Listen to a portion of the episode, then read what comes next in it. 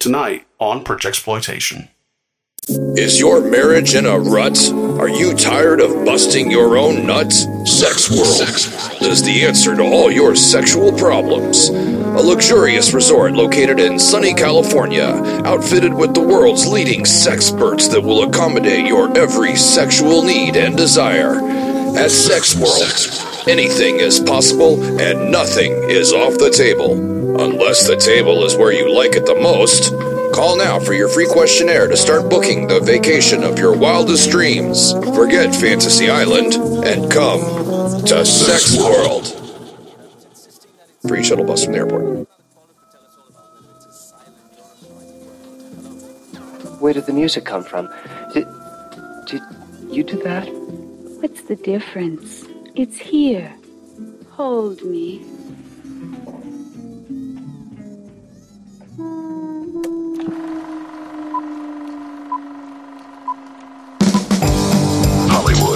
The dream and the nightmare. No, I mean it. I'd love to have someone to love or someone to love me. It ain't easy being a freak. And we're supposed to do this by treating ourselves to a fancy woman hunt, by turning them loose, hunting them down, and murdering them in cold blood. What you are about to see now is the second degree of torture. We should just bare our breasts to the wind and let nature take its course, right? Hey, cops! We don't have a permit. Run! Sure, it's violent, but that's the way we love it. Violent, violent, violent! Will you listen to me? A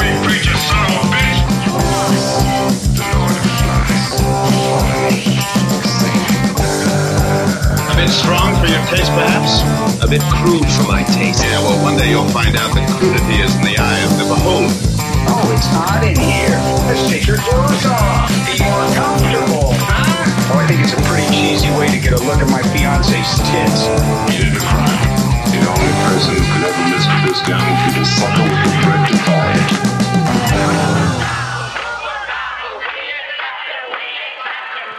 has a philosophy, and that is what makes it dangerous. Don't take it so seriously, it's only a film. Hello, everybody, and welcome to the latest and greatest episode of Projectsploitation. My name is Nick Cheney, and I will be your tour guide today. With me, of course, is Dan Jeremy Brooks, my fluffer. How you doing, Dan? Sex world, California, we're going to sex world. Cuckolds and incestuous fantasies, and we're all going to sex world. And my bus ride companions are fetishists and couples having problems in their first marriage. But I've got a reason to suppose we will all be without clothes at Sex World. I think that's my favorite one you've done so far. Oh, thank you. Thank you. Honestly, it came together so fast. It was just like, oh, of course, Graceland, Paul Simon. Yep. I love that. I mean, I've probably listened to the album Graceland like probably over 100 times, I'm guessing. So. And I think we can all... agree that Paul Simon was probably inspired not by African music, but by the dulcet tones of the Sex World theme song, and just decided to make his own, version of that. Oh, I agree. I think that's... What is Graceland if not Sex World? Right. I mean, I think that's basically the consensus now amongst porn academics, yeah. Absolutely. So, beautiful. Thank you. I'm so happy we're here doing this for our very first XXX rated movie. So that's right, kiddos. If you're listening, turn up the volume because we're about to get dirty. No, we're going to keep it classy. Probably not. Kind of. Yeah, kind of. We are talking Sex World. Before we get into it, I do want to ask my partner in crime here, Dan, is this the first classic porn film you've seen, like from start to finish? Let me think about that. I would say probably so. I feel like I saw... Is it Behind the Green Door or Beyond? Yeah. I can never remember. Behind the Green Door. I've seen probably most of that. Well, you share that with one of the characters in Sex World. I know. That was what really tickled me, because I'm like, wow, of all the movies, this would be the one that I actually know. This is kind of works out perfect. Well, it is pretty much, besides Deep Throat, the other classic that people know at least the name of. Well, and that was why I watched it, was it had such a reputation. Although I have seen... and I don't know if this counts as, I guess it's not really golden age, because I think this is 1983 by then, or 1981. Oh, that's golden age. Oh, okay. Well, so then I've seen Corruption, which you lent me, and I really liked that. Oh, yes. I mean, that's golden age to me, at least. Mm-hmm. Oh, yeah. I forgot I lent you Corruption. Mm-hmm. I'm just corrupting you all over. Mm-hmm. Yeah, and I actually really liked what you wrote. You had written some stuff about it a couple years ago, and it actually did help kind of key in on certain things. I mean, just especially the use of color, symbolism in color, you know? That's right. And if any of our listeners are looking for that essay, you can find that on our website, projectsploitation.com, under the essays banner, which is the only essay that's on the website.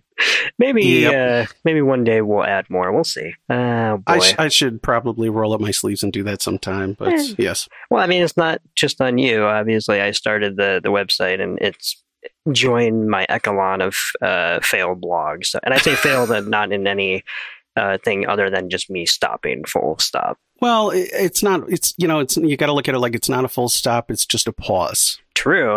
At the very least, I co-opted the website for this project. Exactly. Well, and that was the thing, is I loved the name of the website. I was like, why don't we just call the show that? Because, I mean, you've already got this great name. Let's do it. And it totally fits with the theme. So. That it does. Mm-hmm. So we are here to talk about Sex World, a 1978 pornographic film. Just go over a few of the cast and crew credits, and then we'll get into a little summary. But Sex World, directed by Anthony Spinelli. Now, Anthony Spinelli's real name, or at least his stage name that wasn't his porn de plume, is Sam Weston. Mm. And Sam Weston did a few things prior to his very storied career in porn. The moment he said he saw a pornographic film in the theater, he just said, okay, that's what I'm going to do now, too. And he did. But he's actually brothers with Jack Weston, the actor who was in a lot of things, like Wait Until Dark. He's one of the criminals. Right. And that's the thing I always think of because I love that movie, but he's in actually a bunch of things. I mean, The Cincinnati Kid and a bunch of other random stuff. So that's a great movie, too. Yeah, and I was going to say nominated for a Golden Globe, so that's quite the family of Hollywood talent. Most people described Sam Weston, and that's funny, too, because whenever you watch or read the interviews with the Golden Age stars, it's so funny because they're always calling them by their real name and not... you know, the names that got stamped onto the movie. So at first, that's how you can easily learn, that's Sam Weston, not Anthony Spinelli, for example. But all of them describe Sam as like a very serious person, not so much that he couldn't have fun or whatever, but when he was on set, he treated this, like a production that it is. And not to say that everybody else didn't, but everybody else would be giggling at times, and he'd just kind of be sitting there with his, arms crossed, like, this is not what we're here for, and whatnot. So it'd be like, I'm sorry, I'm just imagining Tony Clifton from the Andy Kaufman stuff, where he's like, an artiste is at work, shut your goddamn mouth. Sorry, go on. Yes. No, I think that's exactly what it was like. But the big thing is most people had nothing but great things to say about him. In fact, this was... That's cool. He's probably at least directly responsible for Kay Parker continuing her career in porn. Kay played Millicent, the very, shall we say, uptight wife of Ralph in this movie. And Kay Parker went on to have a legendary career in the business, but this was her first on-screen sex role. Oh, wow. Yeah. I didn't know that. And apparently I don't know how she came across, but maybe it was someone, a mutual, who knew about her or something. But when he was introduced, he very much wanted her for the part. But the way she describes it is that she was approached by him, and he laid everything out and did not at all force her, or not, sure, or coerce. He just said, I think you would be good for this, but also I need you to think about it and not tell me right now if you want to do it, because this basically there's no going back. And she was all on board, which is very funny because she's the self professed prude of porn, because despite the fact that she is one of the best in the biz, like outside, like when the camera's off, she is not anything like what, you know, she plays. So, and apparently, we'll get into this later, but a lot of the things that she said in her, like some of the lines, you know, that she came up with were based on her actual personal fantasies. And so it was slightly difficult for her to get through some of the scenes. So, oh, wow. That's fascinating. Yeah. So, yeah, I know. I'm like, because she said that, like, Sam always worked with the actors, which was kind of rare in that business, you know, instead of just directing, he would, like, have conversations with them about, you know, how to tap into the character and what they're thinking and whatnot. And when it came to her, he basically just started asking her all these personal questions about herself, you know, Kay Parker herself. And she was very uncomfortable at first, not, you know, way that was put off, but just in a way to be reluctant to actually share. But then by the end of that conversation, you know, she was at ease and started oversharing, and then she found out and was completely okay with it, but that some of that had made it into the script. And, you know, and that's why I think it's little touches like that that obviously gives Sex World a leg up on some of the other movies in its genre. Oh, that is really cool. I didn't realize that he was working on the script even up until right before. You know, that's really interesting, actually. I like that. The idea that he was trying to tailor the roles more and more after he had cast it, you know? Yeah. And I think it also, too, it's just that kind of attention to detail to a new person in the industry that I think makes him a from what I can at least hear, a pretty stand-up guy, and that he wasn't one of the stereotypical lecherous types. Sure. So also rounding out the cast, especially of note would be John Leslie as Roger the Racist, Annette Haven as Dale, Sharon Thorpe as Lisa, Desiree West as Jill, and of course Johnny Keys as Johnny Keys, or as Johnny Keys 2000, you know, it might not be Johnny Keys. True. We'll get into what we think the sex spots are or are not for sure. But so, that may have been a huge stretch for him, though. I mean, you never know. He might have been like... That is true. You know, it's like when Ann Jillian had to play herself in the TV movie about her life, her disease. She's like, okay, what would Ann Jillian, who is me, do in this scene? How would Ann Jillian, who is me, play? You know, anyway, I'm just goofing. No. So one thing we're going to start doing here on Project Exploitation, we got a little note from a listener about how sometimes, because these movies are either hard to find or because nobody has time to watch them all, people want to listen to these episodes, but also have not seen the movie, which, you know, I say shame on you, but I also completely understand. There's no excuse, no. No, that's true. And they requested summaries. And, you know, when you look for summaries on the internet, particularly for these movies, they're very bare bones and they barely kind of go into any depth at all, to the point where it makes it pointless to even read them, which is why we are kind of ignoring them for the most part. So we went in the opposite direction, and we decided that we are going to start writing our own summaries of these movies for the episode. Two things of note before I read the Sex World summary that I have written for this episode, which is that, A, these are going to be ridiculously long, and we apologize now because there's just no other way. I mean, you know, we try to not talk about everything, but like I was saying to Dan before this episode, it, you know, for a movie like this, it's just an ensemble piece and it's episodic, so you kind of can only write about it and then this happened and then this happened, you know, whatnot. So no, you're absolutely right. Yeah, but on the other hand, you know, it'll kind of make it seem like you've seen the movie after I get done with this. So let us know what you think, if you're a fan of this, or if you think we could trim it down a little bit. We'll probably listen to you, but then not take your advice. So yes. Without further ado, this is the excruciatingly long Sex World synopsis that I wrote at like 1 a.m. last night. Woohoo! On a busy California highway, a shuttle bus careens towards its luxurious destination. Okay. This is really, first of all, right there. The quality is way higher than you're like using adjectives. I mean, I did not, you know, I love That's it. That's why I want to pause right there and say, I did not keep that up for the rest of the summary. But at first I was like thinking it'd be kind of funny if I like really treated this as like a really prestige novelization. Yes.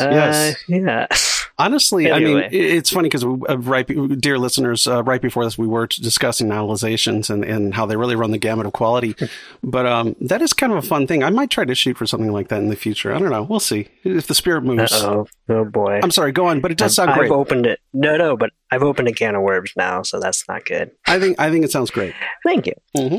At the front of a bus stands a man dressed in a gray uniform and outfitted with a calm demeanor as he speaks to a visibly excited group of tourists. The tour guide puts the passengers at ease with talk of how sex world is a world totally devoted to your kind of sex. He then begins to ask the various couples and singles how they heard about sex world. Always the good employee mining important marketing data for sex world's future potential growth. This prompts a series of flashbacks that introduces us to some of the key players. The first flashback concerns the relationship of a married couple, Joan and Jerry, after being transfixed by his wife's latest painting, a nude of a stunning blonde spreading for the painter. The living room becomes ground zero for a quickie for the couple. Mm. Later on in their bedroom, a.k.a. the Beef Shack, Jerry finds an ad in the magazine circled and left out on the bed for him. Joan protests its importance lightly before Jerry agrees that it could be just what they need. Joan rewards Jerry with a blowy. The next flashback centers around Millicent and Ralph, a married couple who share none of Joan and Jerry's sexual compatibility, as Millicent shrieks at Ralph's impotence and mama fixation in bed. Later in their incredibly spacious living room, Ralph apologizes for losing his cool, and Millicent shouts about the lack of balls on Ralph. Ralph gets a bright idea, a trip to Sex World. The tour guide gives a quick reminder in between flashbacks that there is to be no fraternization between the guests when they are on the premises, just as Jill makes eyes at Roger across the bus aisle. Roger rolls his eyes as he has more closed-minded views on the mixing of races. The last flashback shows us the quiet life of Lisa, who sometimes goes by Cindy while donning a blonde wig during anonymous phone sex calls with a guy who puts an ad out for these kind of encounters. The scene climaxes with the guy on the phone expressing his desire to have sex with Cindy for real after they both finish. She subsequently freaks the fuck out.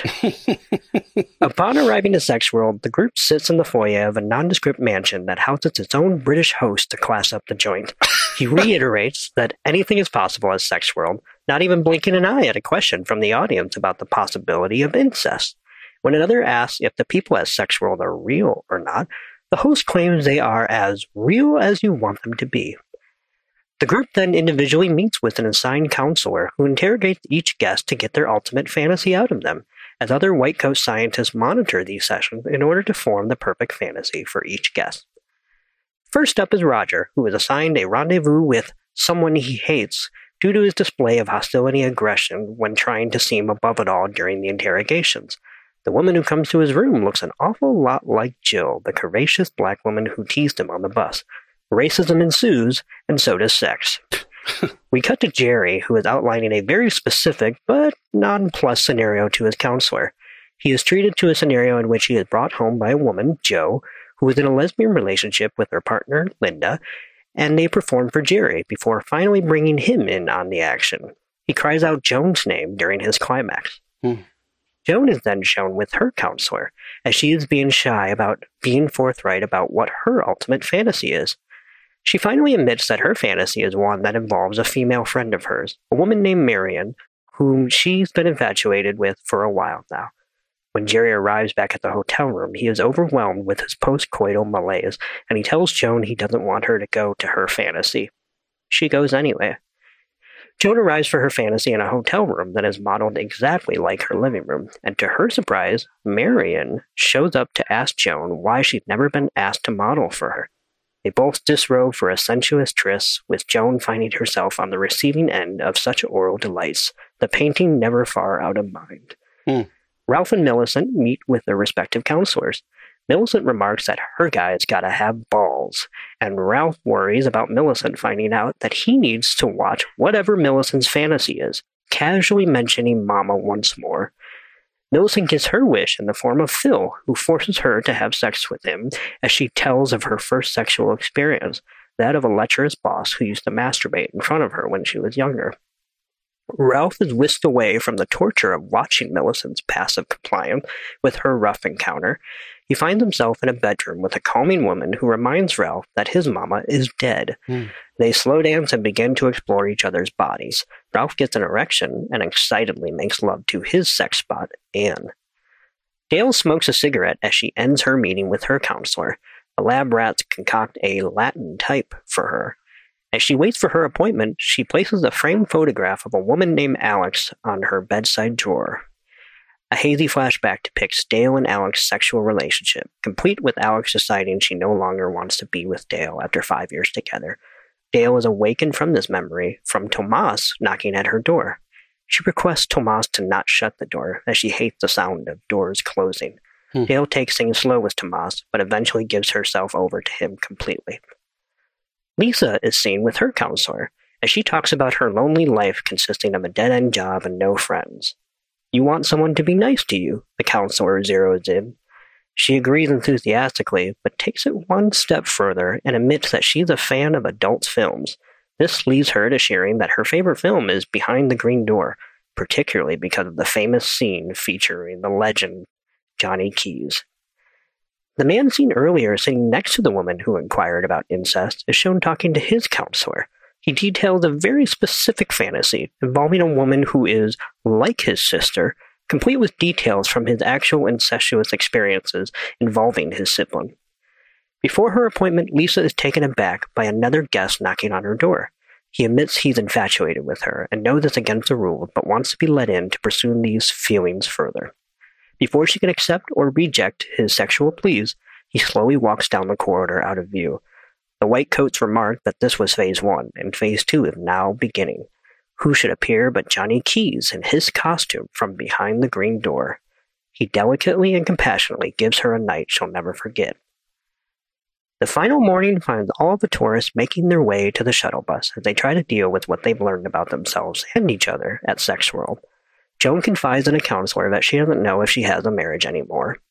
Ralph and Millicent rekindle the missing spark in their now recalibrated dynamic, and Roger pleads with a sexual employee to be allowed back into the resort for a repeat experience, all while Jill wanders to the bus in the background, looking on with a knowing smile at Roger's begging. The Sex World scientists all congratulate each other on another successful weekend under the warm glow of the Technicolor buttons, lighting up the joviality, until it is brought to a halt due to the sole human employee powering down the rest of her colleagues. Cue the Sex World theme song. Well, you know what? I loved that synopsis. I thought it was great. And it was actually totally accurate, first of all. And two, honestly, it kind of reminded me of some things that I had forgotten about, which I'm glad, because I hadn't seen Sex World in a couple weeks. Yeah. So I appreciate it. I thought it was great. And I love the use of the word Technicolor with the buttons. That's absolutely correct. That's exactly what they are. They're just like, there's just that warm glow.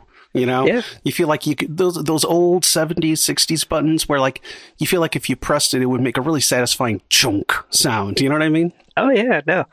Well, thank you very much. I it's funny, too, because reading that, I'm kind of glad I wrote it all out like that, because I also think it does counter the perception that there's no plot to pornos, which certainly is the case sometimes. I'm not going to pretend like they're all like this. But when one was firing on all cylinders, like I believe Sex World to be, there's actually a lot to mine from it. And while, each individual, character might not have the depth of, whatever movie you're going to compare it to or whatever. I always think it's the sum of its parts that I find the most interesting, and particularly coupled with the depiction of sex and actually talking about it in a non-taboo environment. It still offers something that no other genre can really offer. So, good point. So yeah, let's get into Sex World. I will start this off, if that's okay. Sure. And say, I love this movie. This is the first porno I watched, from this era. Really from any era, because it's really from the 70s and 80s in general. No, not to say that there isn't any in the 90s or even now. I mean, they still kind of make them now, but they're not the same thing. And even the good ones, from what I hear, are like so independent that they're actually hard to like get, or you got to like order them on Vimeo or something, whatever. It's just not something I'm interested in. Yeah. But this was the first one I had ever watched, particularly when I had discovered the company, Vinegar Syndrome, who put out a wonderful Blu-ray of this. And honestly, it may just be serendipity, but this is also the first one I would make most anybody watch if they were like truly curious about the genre and what it has to offer and what it was really capable of. I think Sam Weston, Anthony Spinelli, just does a crackerjack job at deftly balancing a lot of characters. And like I mentioned earlier, it's not so much that I'm amazed by the depth, but I am just in awe whenever I watch this about how well this movie flows. That's one of the biggest problems pornos have when they're bad, is that they just have horrible sense of pacing. You know, either the sex scenes go on too long or the plotting is almost pointless that you then kind of wish they were fucking, you know, and in the worst of the genre, it's just it can be a slog to watch. It says a lot that I've seen this movie now 6 or 7 times. And I don't rewatch a lot of these, you know, like, they are what they are, and I very much enjoy them, but it takes a lot for me to rewatch them once, let alone, you know, quite a few times. And I think that's because Sex World is definitely balancing the idea that it doesn't have to be dramatic or funny in any particular sense of those words, because I hesitate to label this anything other than porn. It is so distinctly that as a genre because of the fact that it is so heavily focused on the topic of sex, not just the depiction of it. And also it is not ever truly making light of these situations, including some of the more taboo ones. And it is also not a melodrama, really. I mean, there's a few moments, obviously, where they're tying up loose ends and whatnot, but even those feel quite well-earned. And I feel like this is the perfect example of what can come out of this. So I guess I'll quickly go through and say some of the specific things I love is I think this is one of the best casts ever assembled in a porno. You know, it's 1978, so... Certainly, the stars of the 70s, for the most part, had been solidified.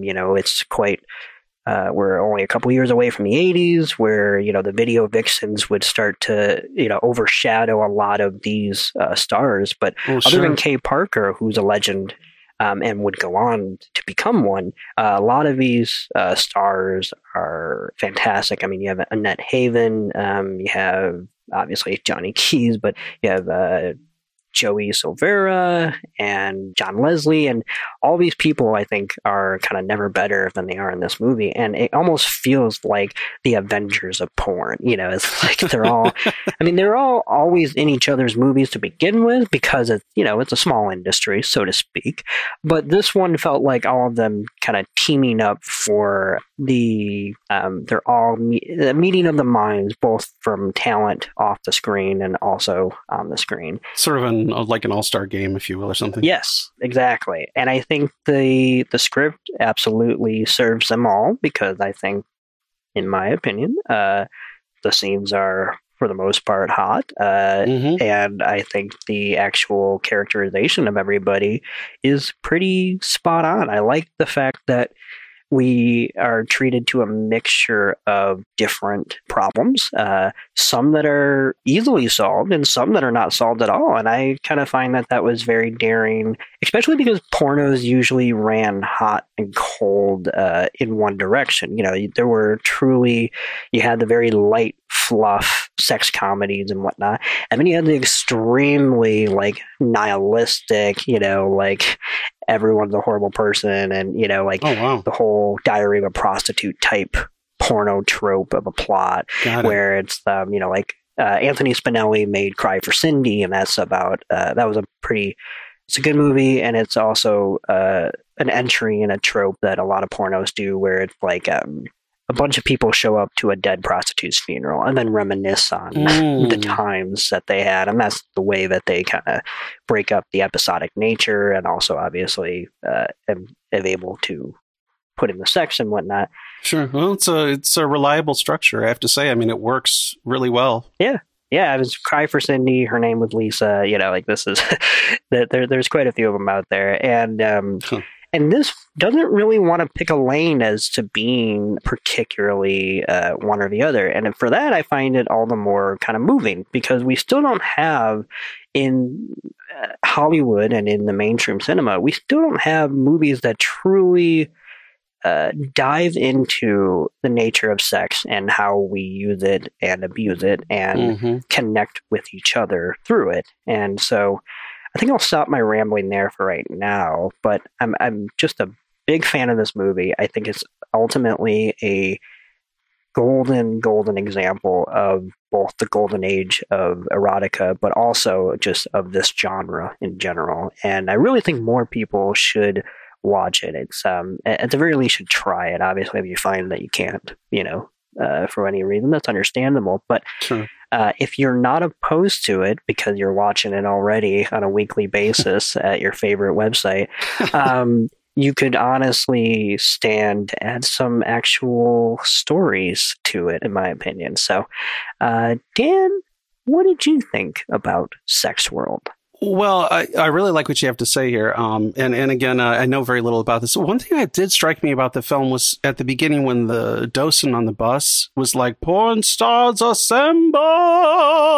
That was interesting. So I see what you mean about the Avengers element. It was very much a precursor for sure. Yeah. I mean, I think Joss Whedon saw that and he was like, "Now I've got it. That's the key. That's the key to the Avengers." The conch was a bit much, but yeah, that was odd. Yeah, there was a little Lord of the Flies in there too. But anyway, I am indeed a stranger in a strange land. Which I actually said that when we were recording episode 3. You know, Bad Girls Go to Hell, because I had never seen a roughie before. But I think it's interesting that, and I like this. The first feature length porn film you saw was this one, and this is very much one of the first for me. So it actually, I'm glad you chose this one to start with. And I say stranger in a strange land, which I realized later I was actually cribbing from the beginning of Roger Ebert's review of Heathers. So credit where it's due. I should, he was the man, you know, because he was basically talking about like high school in the late 80s. Like, "I'm entering a world that I know nothing about it. I'm like a pilgrim." And I mean, it's a great review. But he's very upfront about the fact that he's like, "I don't know if some of this is good or not. But I can just, tell you." Well, anyway. Well, and really quickly, Roger Ebert was very famously one of the marquee critics to actually take porn seriously during the 70s, and he wrote reviews of them. Some he didn't like, of course, but some he very much did and had no problem professing that. True. I mean, at the beginning of episode 3, we've got him being interviewed with Doris Wishman, and he even points out, he's like, "I've seen both of the Chesty Morgan films," and it's like he knows his stuff. I was gonna say, he was a big old perv, which I say in a very loving and also knowing way. Yes, I hear you. Well, actually, before we get into my thoughts, I hate to stop the show just in its tracks here, but I figure now's as good a time as any, since we're talking about intros, to mention the intro that Brandon Kane performed for this episode, that commercial written by Nick, of course, very witty. And just wanted to say that Brandon Kane is the creator / mastermind / auteur behind the Diabolical Tales Radio Hour, which I've said a fair amount about because I'm also involved in that, mostly in the mixing stage. But anyway, thank you so much to the great Brandon Kane. His vocal work was just splendid. Yep. Well, I guess I should start by talking about my peculiar aversions, which I know doesn't sound like the promising beginning to a dialogue. I don't know if you were going to bring this up or not. I feel like I should, just because we're going to be watching more of these, and I just want to... Okay. So I should say now that I primarily prefer not to see the male phallus in its preapic, or indeed even the tumescent stage, in close-up, if at all possible. So that's... speaking of an overshare, this is likely a big overshare, but I have, you know, I have a decent relationship with my own sex organ. We've achieved a sort of detente, we have come to an understanding, but yeah, you're attached. Well, exactly. Yeah, we are. We're attached to the hip. Hey-oh! Sorry. But that's why if I watch porn at all, it's generally I'm watching girl. And the thing is, women, I just think are just, they're all soft and graceful and curvy and nice to look at. And they make a lot of my favorite sounds. So by comparison, it's like naked men are just kind of disgusting to me. I think it's like, I know you're a fan of, Soderbergh, but it's like that scene in Sex Lies Videotape where Laura Sangiacomo is describing, it's such a brilliant scene. She's describing the first time she saw a penis and how disappointed she was because she thought it was going to be like very smooth and sleek, like a test tube or something. And instead it was all veiny and wrinkly, etc. And I think that's kind of where I am in general with this stuff. So you wish penises looked better. Well, I wish that they approached the same level of gracefulness and beauty that I just feel like women are just so wonderful. And so I think I probably made it abundantly clear by now what my favorite scenes are. So, yeah. So I wanted to mention that. And actually, there was one other thing I wanted to bring up because, indeed, I feel I would be. I was worried and this is a non sequitur, but I was worried and indeed troubled and even disquieted by the possibility that the last episode I didn't describe how deeply I admire the work of Elizabeth Shue and Palmetto. I just wanted to make sure I got that, and that she seems in that movie she like walks in this sort of aura of a drugged out eroticism and suggestiveness. She's like a 50s pinup emerging slowly from a Florida heat mirage, And so in aid of this, I had assembled 17 or so pages of brief remarks on the subject. But okay, great. Well, I mean, I but then I thought, this might derail us a bit from the main topic, which is, of course, Sex World. So I just decided to nix all that and just reiterate one more time how special I think Elizabeth Shue's performance is in Palmetto. So then that's it. No more about that. Thank you so much for adding to the conversation. That is beautiful. You're welcome. But seriously, folks, it's funny because I'm looking at my notes here, and I always have a heading above, like a title, kind of gives a summary. And the heading for this section is, in the beginning, there was me saying yeesh under my breath. But I chose to bravely fight on anyway with this one.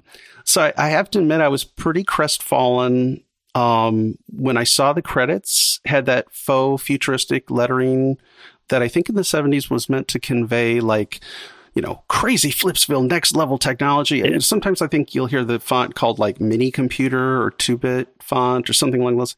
Anyway, and I have to admit, I wasn't totally taken with the theme song, which I felt like a sort of Shirley Bassey send up. How dare you? Well, I mean, the lyrics almost seemed inspired by Aleister Crowley. I mean, there's like, sex world, do what you will. I'm like, do as thou willst. So above, sex world, you'll get your fill. Well, it's a good rhyme. It is. But it kind of unfortunately reminded me unpleasantly of those kind of mid to late 70s kind of like pseudo pop songs that were written specifically for opening credits. Like, I don't know, like Joan Armatrading is the one I always think of. She performed this song, The Flight of the Wild Geese, for the Wild Geese. Wild Geese is a great movie, by the way, but there's a lot of soft dissolves in the opening. It's just not my bag. And I don't mean to pile on, but I really wasn't hip to some of the Rhodes piano score. And I generally find that with flute and acoustic guitar, I find that stuff generally pretty contemptible. And I think it just has to do with the fact of when I was born and that. But I am not here to bury, but to praise Sex World. Once I overcame my own prejudicial baggage, which admittedly it is, and I stopped focusing on, the outer trappings, basically what I realized is that I wasn't meeting the movie where it was. And I was trying to graft my personal aesthetics and, my idea of what futurism should look like, which is just it's not a fair thing to do. And that occurred to me, why am I finding this? Anything that parodies Michael Crichton is almost by definition going to be pretty great. I mean, see Weird Al Yankovic's Jurassic Park, etc.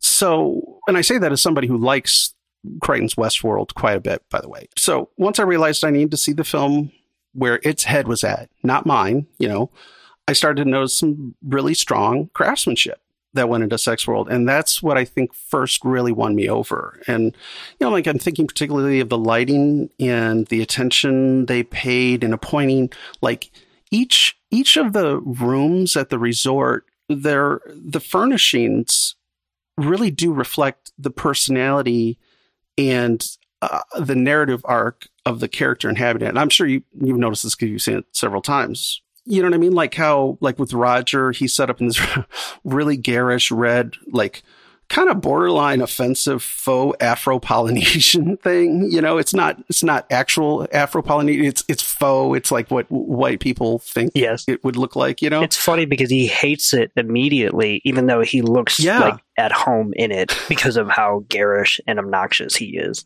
I think in a way it says something about him that he finds a little uncomfortable, but it perfectly fits his mindset at the beginning of the movie. And plus, it's also a set that really lends itself to the more comical dialogue that he and Jill have. And then, you know, but then you look at like Lisa's room, it has this very provincial wallpaper, very kind of, it reflects her kind of, extreme hesitancy and her delicacy regarding like not wanting to just jump into this thing, you know? It's very timid.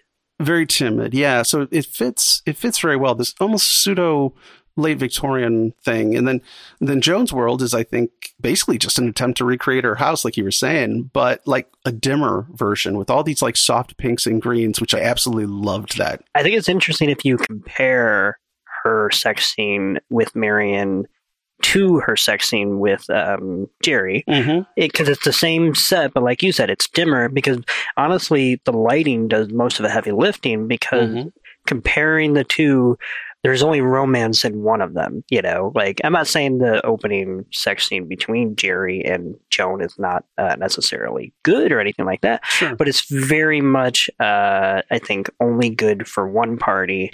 And the other party is very much in denial about, like, how good, you know, it could be. Because I don't think she was unhappy so much as unsatisfied. And those are two different things, you know, because she, I think, does love her husband, but unfortunately realizes that maybe that's not enough for her. No, that's a very good point. I mean, there is a difference between happy and satisfied. I mean, you're absolutely right. I mean, hopefully you can, to have satisfaction, I assume you generally will be happy too, but maybe not the other way around. I don't know. But you're right. I mean, when I watched it the second time, I was careful to really pay attention to the earlier scenes in their actual house because it was so much brighter lit. It's not amateurly lit. It's actually lit very well, but it's a much more even, bright lighting scheme. While in the Sex World version, it's like that, but heightened or maybe dimmed is more the correct word, right? Yeah. And then like you look at like Millicent and No Name, I guess I didn't really Millicent and with her fantasy person or her husband? Yeah, no, her fantasy person. Her fantasy person's name is somebody I know is played by. Oh, it's Phil. They say it like once. Right, well, yeah. I mean, the reason I could call him No Name is because he's like, "Do you want to know my name?" And she's like, "Not really." And, you know, so which is perfect for that scene, you know. Yep. But like, they're like fucking like rabbits in what seems like like a late 60s variety show set with like the white walls all around where you don't really know how far out it goes, and you know what I mean? Yep. And then there's what looks a hell of a lot to me like a Robert Motherwell inspired painting, one of the major abstract expressionists, and then actually I'm glad you mentioned this. I believe, let's see, I wrote it down. You said Jerry and Joan's bedroom that we see at the beginning, like before we get there, and you know, before we're getting Jerry's, it's basically Jerry's flashback, but I think you called it the beef shack. I love that. It's like there's like this mural. Let's talk about that room. Well, yeah.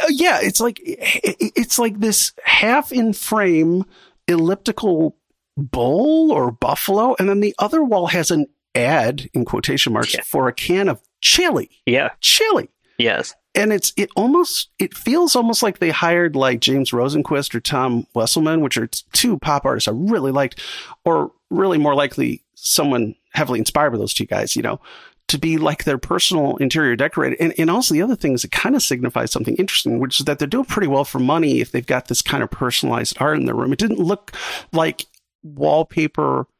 I mean, it may have been wallpaper. It may not have been painted on, but it looked like it was made specifically for them. So you kind of get the feeling they're pretty well off, you know? Yeah. So it gives you a lot of information in one little shot there. Oh yeah. And I think also the fact that just the picturesque way that those like art pieces are displayed, quite literally over their bed, you know, because it's like they don't have any of that for the most part throughout the rest of the house. So and usually the bedroom is where most people keep out, you know, like the more decorative stuff, because the bedroom is a place I wouldn't say spend the least amount of time, but obviously the place where you don't bring guests in, so you're not showing off for anybody. And obviously it's the place where you do most of your unconscious stuff. So, you know, that kind of stuff, the fact that it's absent from the rest of a house, but it's very overbearing and present in the one place where I think they're having the most trouble, says a lot about their disconnect and really just the way that they've kind of, quote unquote, bought into their sexual relationship. Right. Well, I mean, in that shot, I mean, the one I'm thinking of specifically, it's an establishing shot of them, and it's framed in such a way that they're really only occupying, I feel like, 2/3 of the frame, and then the top third is very much framed in such a way so that you can see these things. So, It gives you a lot to chew on there. Yeah. No pun intended. Sorry. Plus, everyone just wants to think about chili when they're having sex. Right. I know. I mean, I'm a huge fan of chili, so I get it. I was going to say, I just realized that you always order the chili at one of the restaurants we go to. And now I'm just thinking when you watch this with your gal, Heidi, like, did you, when you saw the chili sign, did you turn to her and say, babe, I know what we need? You know, it's funny. I should have, because she would have laughed so hard, especially because she's just moved into a new house, you know, like in I guess it was December. I was going to say, now's the time. I know, right? And the walls are kind of bare. We're slowly adding all of the artwork that we own from various locations and storage and putting them up. But I mean, it's true. I mean, it's certainly... This is the most likely time that it would happen if it would have, you know. I do want to say also, I was talking about the craftsmanship, and I think that extends to the way the script is paced. You know, like you were saying earlier, things don't go on too long, or the dialogue isn't so bad that you're like, oh my God, just get on with the fucking already. You know what I mean? There is a really well-paced 3-act structure. And I understand what you meant about Spinelli being a very serious guy. It makes perfect sense to me now, because there's a rigor to the way it's set up. I mean, it's not like flat out perfectly in threes like some movies are, but I mean, It's not like Run Lola Run where it's like three, you know, very distinct acts, which I love, you know. Yeah. But I mean, those scenes of them on the you know, hour-long bus ride at the beginning, that's a totally ingenious way to give us a lot of exposition and backstory for these characters. I mean, we've got, you know, these flashbacks to how at least a few of them heard about this. I mean, obviously, we've got Jerry and Joan, and then Millicent and, oh boy, what is her husband's name? I mean, Ralph. Ralph, thank you. How could I forget? And the two of them, so we at least find the two main couples. We find out how they decided to do this. I mean, in a way, honestly, it's kind of the Grand Hotel structure. It's basically the way Chaucer organized the Canterbury Tales. Yeah. Which, hey, that's a pretty reliable structure there.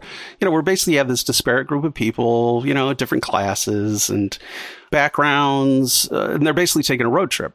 You know, like they are in the Canterbury Tales, too. And then so as the journey progresses, each character gets their own little tale. And we kind of get that with really about, well, I guess the two couples and then maybe three other people. And it's a very canny device. And it gives us a very clear idea of what the trouble is with a few of the characters, or at least the two couples, you know, before they've arrived. So by the time they get there, we've already got an idea of what the situations and the hangups are with the couples. So that's pretty damn good writing right there. Yeah.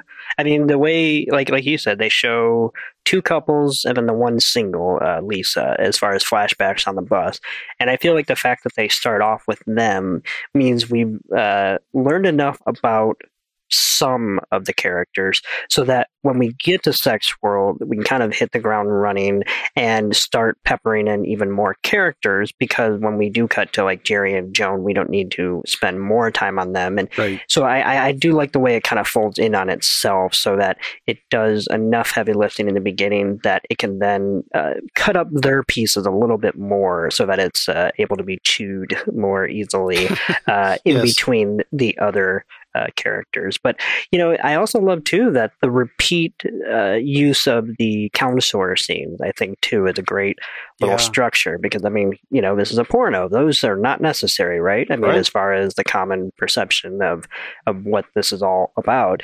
But they absolutely are for the service of this story and only of the story. And not only that, but it does pay lip service. I mean, if this movie has one flaw, it's the fact that, you know, it's got no real LGBTQ representation outside of, obviously, some girl-on-girl fantasy, but that is a heteronormative viewpoint. Absolutely. But at the very least, it still technically acknowledges a gay character at Sex World, and one who is not conventionally attractive. And I'm not saying that against him as a person, but the fact of the matter is, because he wasn't going to be in a sex scene, I feel like the fact that he's not conventionally attractive, he's Asian, he's slightly overweight, like, you know, like, and he wasn't a joke. You know what I mean? It's not like they cut to him and it was giggling about. Yeah, they didn't play him as like a figure of fun, like, oh, a little comic relief now. You know? And so I, at the very least, while I do think it's a slight flaw of the film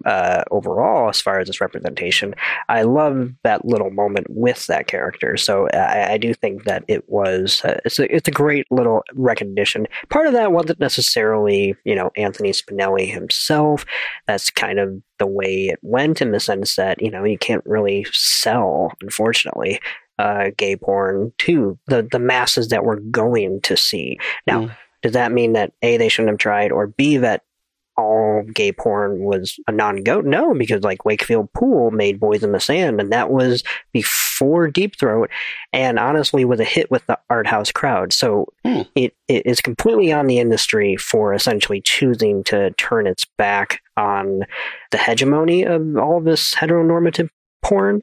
But having said that, there's still a lot of great stuff out there. It's just very segregated. Sure. You know, I'm glad you mentioned that, because I was going to mention that you had told me in a conversation I think we had a few weeks ago, you had mentioned that that was a serious failing of the industry. And it's a shame, too, because it sounds like the porn industry was leaving money on the table, basically, by doing that. You know, everybody's money's green. Why not take the money from the LGBTQ community too, you know? So it does show a real hostility, I think, a conscious or unconscious towards that, which is really a shame. Well, and also, in a lot of ways, the porn industry had a major effect on mainstream cinema, because what the porn industry ended up depicting and showing ended up influencing what mainstream cinema was interested in, you know, showing, mostly out of competition, because they're like, well, if they can go see that there, we at least need to show this, you know, here, which means that not only was it a bad choice just out of representation, but it also then is probably at least partly responsible for the continuation and the perpetuation of mainstream cinema really struggling to catch up with LGBT stories, because if they're like, well, if it's not even good enough for mainstream porn, then, you know, we can drag our feet on it too. And of course, it's not all on the porn industry's doormat. There's a lot of factors there, but they could have had a chance to actually really drive home the equality and no shame in that sector, and also in any of the kink sector. There's a lot there, obviously, to unpack, but Sex World, for the most part, while it has that very standard spectrum of tastes, I still think it's a very compassionate film, and it's more a sign of the times than an outright disdain for anything that's not within those parameters. I think you're right. I think it is a very compassionate movie, actually, which is not something sometimes we say about a film that's considered, you know, XXX or whatever. But I'm glad you mentioned the thing about the I almost said interrogators. It's not quite but the interviewers, the white lab coat guys, you know, because it is a fascinating way to get a thumbnail sketch of a lot of different characters. in a way, it's very much like, and I say the word trope in the best sense, but like basically in the last, I don't know, 40 or so years, mainstream cinema has used psychiatrists or analysts or therapists. And that's a great way to get a lot of exposition about a character. I think this is sort of like that, where you're able to learn a lot from just a minute or two, or even less in some cases. I mean, some people are only on screen like, what, 15, 20 seconds, but you learn a lot about them. So yeah, it's a great device. I would completely agree. And not only that, but the presence of what I call the white coders is actually also a sly recognition of the way porn gets made and sold to audiences, because of the fact that one of the ways that porn really came into existence, as far as being an actual commodity you can sell, quote unquote, legally in the early 70s, was basically Trojan horsing them into these faux documentaries or real documentaries at times. They would kind of import these Swedish documentaries and then start to make our own here, where they're like, well, this is a documentary about sex, so technically speaking, you know, it's not obscene. And, you know, some of them made its way past, I mean, they were only obviously really viewed by the art house crowd in general, but that was the first time in which the restrictions started to see real challenges. And they're called white coders for that reason, because they always featured people standing in white coats. They were usually actors, but as long as you put the white coat and then they just talked about whatever you're about to watch and then cut to actual non-simulated sex, like that is in a lot of ways the first real push at the door before the floodgates opened. I'm just imagining these guys with like little pointers, and they've got like maybe a chalkboard or something. That kind of, is it like that? Sometimes, yeah. No, sometimes it's not even that well, you know, set dressed. Sometimes it is, and you know, and they can do all that, because certainly exploitation, as we've talked about in the past, you know, has its roots in the scare films, you know, and those were the original exploitation films. So, that obviously is where porn also got its start. It's in the same type of moral panic or nature observation, ways. So, for sure, yeah. That's interesting. And I think before we take a break, I will say that it's kind of indicative of what I think this movie has up its sleeve beyond just the character relationship, but I actually think Sex World has a lot to say about the medium of porn and the way we consume it. So we'll talk a little bit more about that. Yes, and I definitely want to talk to you quite a bit about Jerry and Joan and Lisa. Oh God, do I feel for Lisa? I just such a heartbreaking story. No, I mean, but also yes, she's attractive too. But anyway, why don't we take a little break, and we'll call this the refractory period. And when we're back, we'll talk a little bit more about Sex World. I made dirty calls because I'm a creep. It was only a phone call, but it was a work of art. Torture, torture me. You know who you are? You're the son of a thousand fathers, all bastards like you. Call me baby. You gotta understand, I thought you were dead. This is the end of your rotten life, you motherfucking dope pisser. You wouldn't like it. This is a bunch of guys with ceremonial regalia touching each other.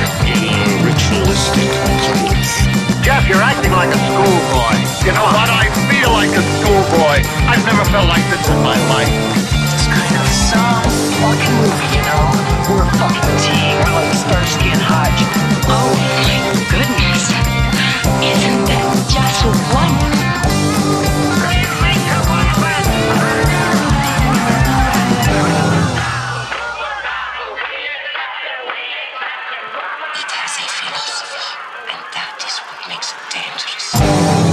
Don't take it so seriously, it's only a film. Hello, everybody, and welcome back to this episode of Project Exploitation. We're talking Sex World. Before the break, I was kind of talking about how I think Sex World, the movie, is maybe a treatise on how people consume porn and how porn gets made.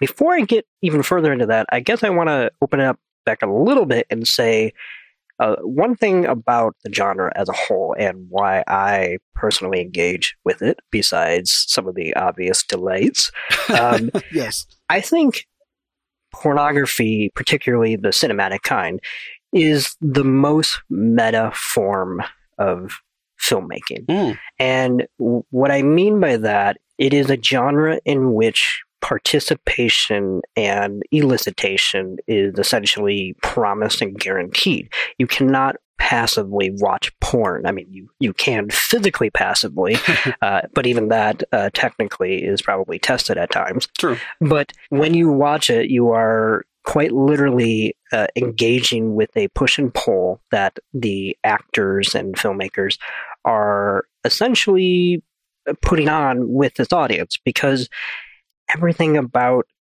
the genre is an attempt to circumvent the normal rules of engagement when it comes to filmmaking, as far as having a certain type of acting or having a certain budget and having a certain storytelling structure or whatever. Totally.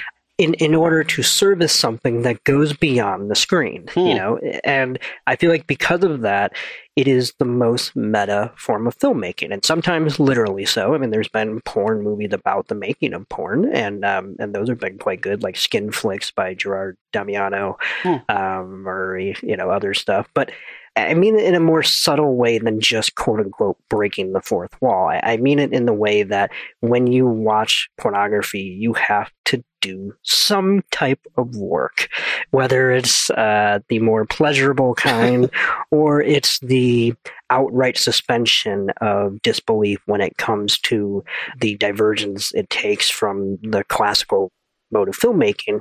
You cannot watch it and not put yourself out there in some way or another. And usually it's the people who cannot do this that are just not fans of the genre. And I don't mean that as a pejorative, as like, oh, they can't handle it. I just mean that it asks a lot of the viewer, which I feel like I'm probably already getting eyes rolled at me, but fuck it, I don't care. So it's our podcast, not yours. So oh yeah. But on that note, I think what I love about Sex World is that it knows this intrinsically and it embeds it into its story. The entire concept of these white coders, you know, putting on these ultimate fantasy and, you know, with no side effects or whatever, it is a lot about how we as viewers typically seek out porn, you know, is we look for something that strikes our fancy, and we are essentially putting our sexual lives in these hands, so to speak. And we're looking for some kind of comforting that we are not giving ourselves, or we can't solely give to ourselves, or maybe can't get with our partner. And you know, we turn to these stories for that reason. And I feel like Sex World, obviously, that's kind of the entire conceit of Sex World, both the resort and the movie itself. Right. You know, the fact that, you know, there's a literal control room that is not completely unlike a film set. You know, I'm not saying that the visual language is completely there. It's certainly its own thing. But let's be real, you know, clicking buttons, video monitors, all these things are signifiers of a visual medium in general. So there's some cross section there. And I think, you know, that's the ultimate nod to the fact that what Sex World is to these couples, pornography can be to some people. It can be something that can help people experience things from a distance, because that's also technically what these, I guess, sex bots are, because if they're not real, or they're as real as you want them to be, if that's what you really need to hear, it's a distancing effect to explore these experiences and scenarios in a safe manner. And I think the ending, and we'll get into the characters again, because I know we were talking about them earlier, but we'll get into them again. Oh, no, yeah. But just to finish this thought, the ending where the this sole human closes down the shops and powers down all of her colleagues, which, first of all, I love that it's a woman, because I ultimately think that that's a great final message, and that I feel like... Totally. Yeah. And second of all, the fact that at the end of the day, while it acknowledges how fake everything was, you know, because, I mean, that's essentially the punchline. I wouldn't say, like, hilarious, like ha ha ha. But yeah, it's sort of it's almost like a metaphysical punchline, you might say. You know, yes, so. Yeah, and the fact that yes, this was even more constructed than you thought. It also is still acknowledging that there is nothing more human than sexuality. It is still filtered through a human perspective and has to be manufactured through a human being, because there is no sex without a living being. So, yeah, so I guess those are my kind of tangled thoughts between the genre itself and I think how Sex World itself manifests with these thoughts. Not only that, but the scene with Lisa is probably the most overt nod to what I think Sex World is doing on a scene-by-scene basis, but putting it in the forefront where Lisa admits that she's a fan of pornographic films, and you know what? There's, you know, nothing she would want more than to be in one. And of course, I feel like every single person who sat in the raincoat crowd would agree with that sentiment. You know, maybe not literally, but, you know, you would fantasize about it. Sure. And for Johnny Keys to be the ultimate legend, which I actually think is interesting because Behind the Green Door is a great film. Obviously, though, there's a lot to dive into the fact that if Marilyn Chambers, you know, the main star, of course, of Behind the Green Door, if she's whisked away into this very private club and, you know, she's has to do a lot of stage shows in the course of that movie. If the ultimate quote-unquote taboo, because it's what's behind the green door, is a black man in a very tribal-looking getup, if that's... Well, I love that movie. Obviously, there's a lot to unpack there for better and for worse. So I almost feel like Sex World is a great way, I think, at least, that Johnny Keys was able to reclaim that image and essentially acknowledge that these taboos, these offenses, so to speak, are pretty much inherent to the genre, but also there's power in what, for example, he did in Behind the Green Door, because that was a big thing back when that movie came out. Like, there's a reason why it was popular, because people saw a white woman and a black man having non-simulated sex on screen. And while it was certainly lean toward a certain way as far as how it was presented, there's still something evocative about taking the image of sex away from what I was saying earlier, that heteronormative, that, you know, white only type perspective, and showing something else, because essentially that's what sex actually is. It's this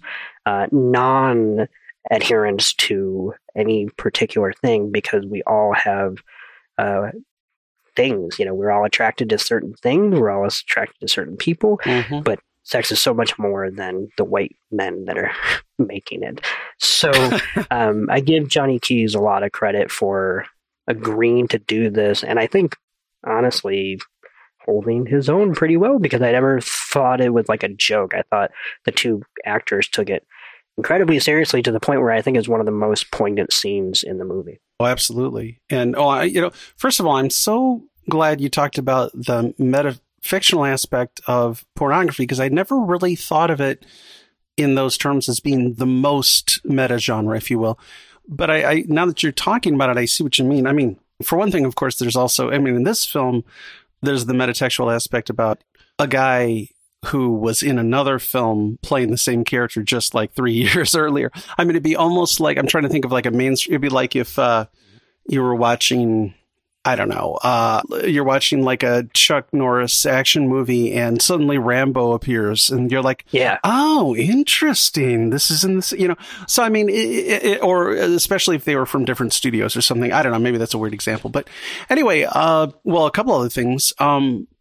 There's also the fact that, and this is just something I'm really just kind of thinking about now, is that it is sort of the reverse of most films, where most feature films are about people simulating sex. I mean, if there is a sex scene in a movie, it's people who are very skilled actors who have been trained in this, very quite literally, and they're simulating being having an orgasm or something like that, or being touched in such a way that they respond.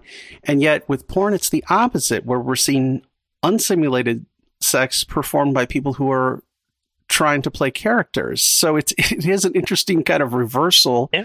Well, and of course, there's that tension there where you're like, well, we know they're actually having sex. So how much of this is the acting and how much of it is like, oh, that was nice. You know what I mean? So that's interesting. Which in real life is something we all do.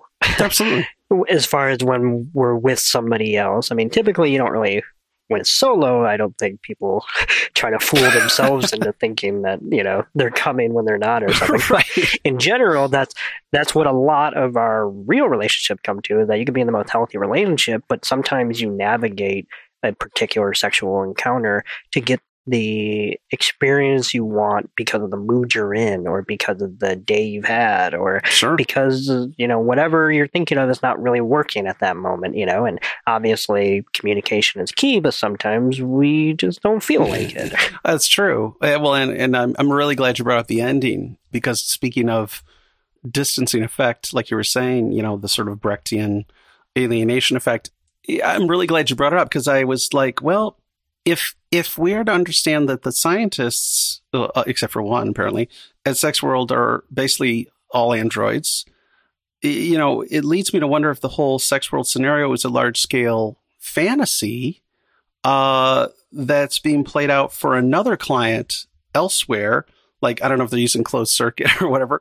But the funny thing is, in a way it is, because we as... So then are we the client? Exactly. We are the unseen client. And that's the part that makes it metatextual, but not in a, pardon the term, but masturbatory way or in a, like, indulgent way. It's like, wow, this actually gets to the heart of so much of what we're maybe not think, what we are unconsciously thinking about when we watch porn or something like that. Yeah. So that is really interesting. I mean, that was the one that it really only got me the second time, where I was like, oh, okay, I see. Because, you know, like I said, my first thought was, oh, well, maybe this all is just a big room somewhere else, and there's a guy looking at it through a, you know, one-way mirror or whatever, and, you know, or something like that. But then I thought, well, isn't that what we're doing? You know? Yeah. And, you know, not only that, but throughout the whole movie, we're constantly reminded that this is all completely fake and yet completely real, you know, because from the host saying that it's as real as you want it to be, to the scene where Ralph and I forget her name, and I think it's Ann or something, before he solves his problem and he still experiences his, like, you know, neuroses and whatnot, the music starts playing. Yes. And then all of a sudden Ralph says, where is that music coming from? Now, up until that point, music had what we had assumed to be non-diegetic throughout the entire picture. We just assume we've been hearing scores, you know, overlaid over the movie like you normally would assume. And that track starts playing with no fanfare or anything. So we assume it's the same thing where it's, you know, it's starting to be scored. Right. But now Ralph has broken that, you know, taboo and crosses over and says, wait, where's that music coming from? And even Anne, the sex spot, says something like, don't think about it. It's playing, and that's all that matters. And so, you know, I love that the movie itself plays with that kind of temporal space between the viewers and the action that's happening on screen. And I think it's something that is quite often overlooked as a mode of viewing when it comes to viewing pornography, but it's one that is absolutely present in all forms of it. Yeah, no, that's that's an interesting point. I mean, that is an extremely Brechtian thing to do, where it's like, wait, what is this music? You know what I mean? And I had forgotten about that, but that is a great little moment. And it's not really dwelled on, but it does strike me each time. And then apparently I forget about it, and then you brought it up now, so I'm glad you did. Right, because that's Ralph does what the viewer does, which is essentially says, like, well, that's not what I'm here for. You know, like, ignore that. Right. Because why I'm here is for what's about to come next. So, well, and also, I mean, he's looking through the glass as a voyeur, you know, which, I mean, he's our sort of proxy at that moment, as far as the characters in the film go. So, I mean, so there's that other layer right there too, you know? Yeah. So let's talk about the characters individually. Yes. We can kind of just throw them out there as far as whoever we want to talk about, when we want to talk about. I want to make a shout out to the story that we've talked about already of Roger and Jill. Certainly, that's probably the most overtly comical storyline, because they don't really allow Roger any real sympathy. True. So a lot of it's really on him, because far as the joke's really on him, because the moment Jill enters the room, she pretty much has him wrapped around her finger and then her thighs.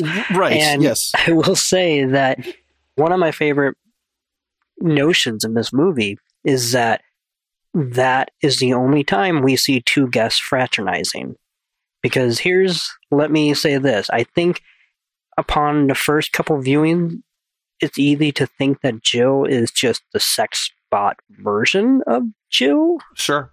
But here's where I'm going into my theory zone. Yes. To say, when you see everybody on the bus, you see everybody, including even like the gay Asian man who has his counselor scene later on. So we are treated to everybody on that bus at some point. Like everybody has a line at once, even if they're not one of the stars or something. And Jill is the only person we do not see get an interview with a counselor, which to me says that information is withheld from the audience because her interview was that she wants to fraternize with a guest, particularly Roger, and that is her fantasy. And I think that's also what the knowing smile is when she sees Roger, because she knows what his fantasy is. Otherwise, there's really no reason for Jill to be like, haha, because she knows what he wants is to go see her again. And I think this is something she got off on, which is that she has no interest in ever seeing him again. I'm not saying that it wasn't her kink or wasn't her fantasy. Sure. But she very much was not turned on by Roger as a person, at least as in, who he was inside or anything like that. But mostly just that this is what turned her on sexually. And I think there was power in essentially luring them to their slightly awakening consciousness and then just saying, yeah, fuck you, and whatnot. So, well, it's funny you mentioned she didn't get an interview, because it did occur to me at one point that I wondered, I'm like, oh, I wonder if she's a plant. Whenever they know they're going to have a bigot on board, because they do fill out a smaller questionnaire ahead of time. So you might be able to get a fair amount of a psych profile about somebody. Right. And they'll be like, okay, bring in Jill. So so then it looks as if she's traveling with them, but in fact, she's a sex robot. But either way, it is really intriguing. And I do love those scenes. I mean, they are the funniest, of course, but they're not overly broad. I mean, I guess the one thing that's a little broad is her talking in rhyme thing, which I wasn't totally on board with. I think it might have been maybe a reference to Muhammad Ali. Now, on the other hand, maybe there was a great deal of that in the late 70s, and I just wasn't there, so I don't know. But that said, it didn't really spoil anything for me. But, it's interesting. You're seeing Roger talking through these very racist assumptions, almost like, oh, are you here to clean the room?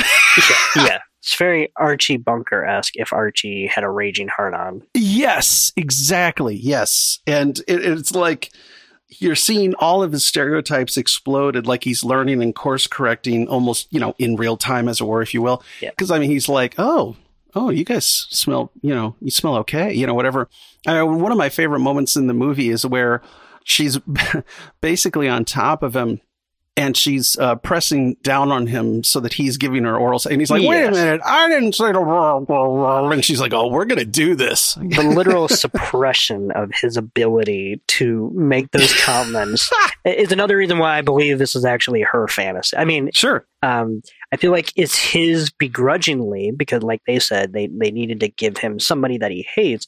But I still think that the idea that this is a sub and a dom working in tandem. Oh, I could totally see that. I absolutely love that. And indeed, when I watched the second time with Heidi, I mean, we both laughed at those same spots. I'm like, okay, I'm glad to know that these jokes are working for more than just me, Your spigot ain't no bigot. Oh, my God. I know. I mean, okay, that's actually a really great rhyme, I have to say. I mean, right. I mean, I gotta credit where credit's due again, That's right.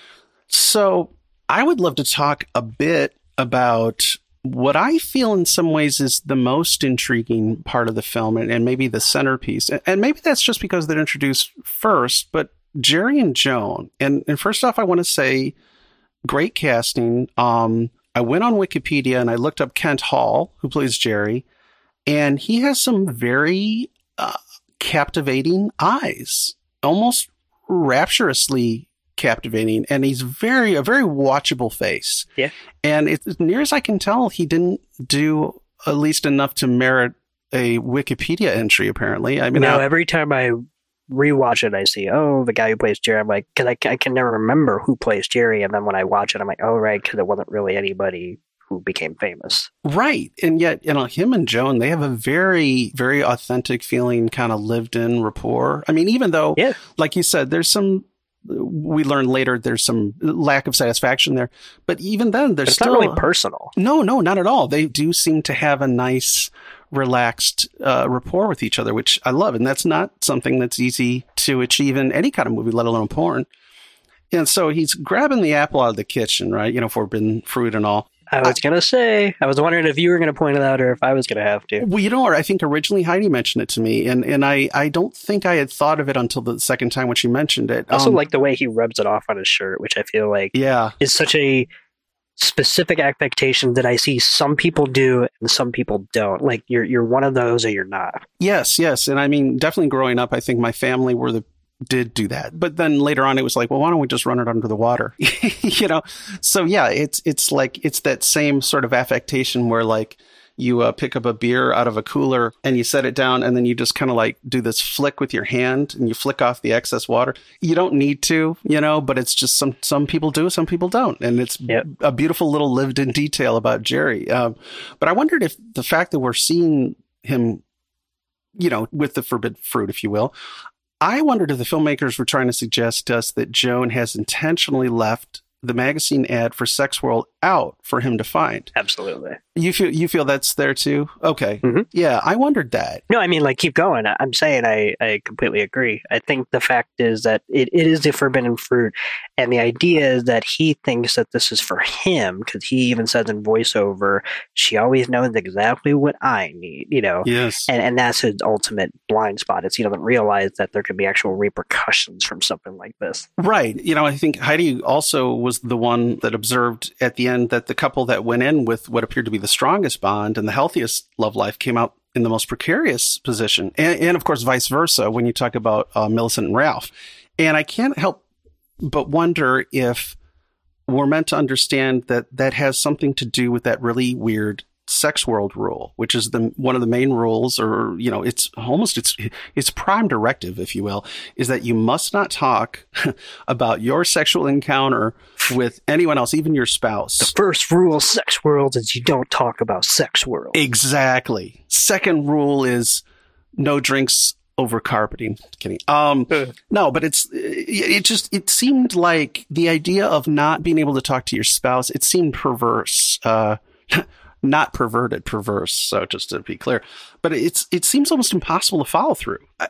It almost feels like the resort is like pushing like this ready-made wedge between Jerry and Joan, and I don't think it's out of malevolence, I think, but it just feels like the recipe for total misunderstandings, all kinds of trouble.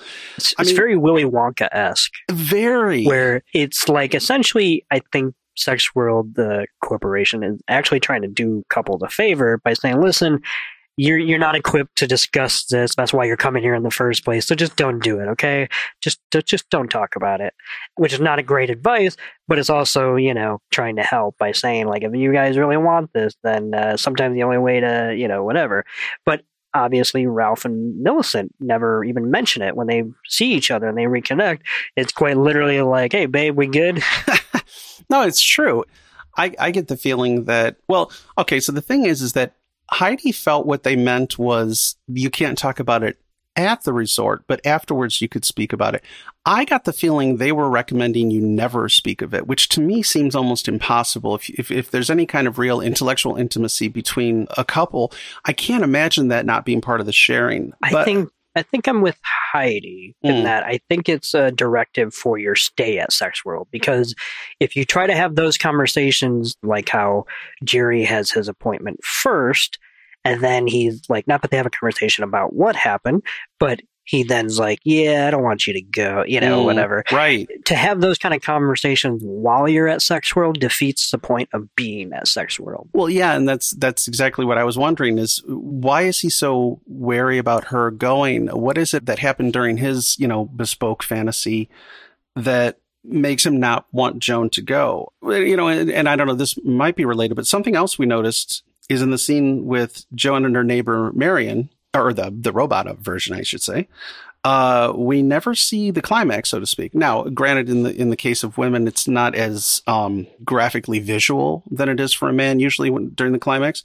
But I wonder, was there some kind of like ecstatic transformation? You know what I mean? Like in how she looks at the world that was, I don't know, made available to her at the height of her orgasm, which, as I said, we don't see, of course, but, or is it just that she's realized she's in love with her neighbor and this was like the proof of concept that she was doing to make sure it was true and that now her marriage is in serious trouble because of that? I think it could be both of those things. I could also see it being essentially that this is the start of a journey that has no end in sight, you know? Like, mm-hmm.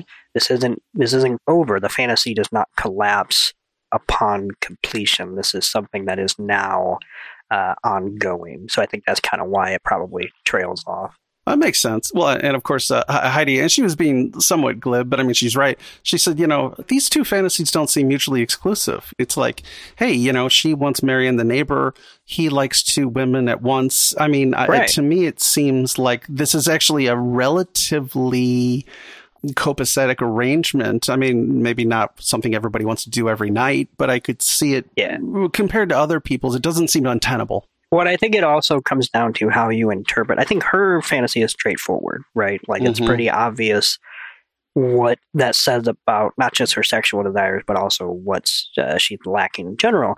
But I think his fantasy is slightly ambiguous for two reasons. One, he calls Joan's name at the height of climax, despite the fact that he's in a fantasy that has ostensibly nothing to do with her. Obviously, it can come back to having to do with her. But when we saw him outlining it, like I had mentioned in the summary, it was super specific, but also extremely banal. Like it was like, okay, so she's going to be wearing jeans, but she's going to be wearing nothing underneath her nightgown. You know, like it's like something he's probably thought about a million times, but also has no deep psychological meaning. Right. And I ultimately think that his reaction after his fantasy played out of him saying to Joan to not go is because he realized maybe how empty it was, which is that he doesn't want anything. And this is my interpretation, I don't think it's anything concrete, but he essentially is like, I don't want you to go do whatever it is you're going to do and find out one of two things, which is one, find out that there's more out there than just me, or maybe the opposite, or have this experience that makes things worse for us because it's not as good as you think it is, like it was for me. I just feel like he thought there was a no-win scenario simply because I think he had a fun time, but also post-coital, like that was it.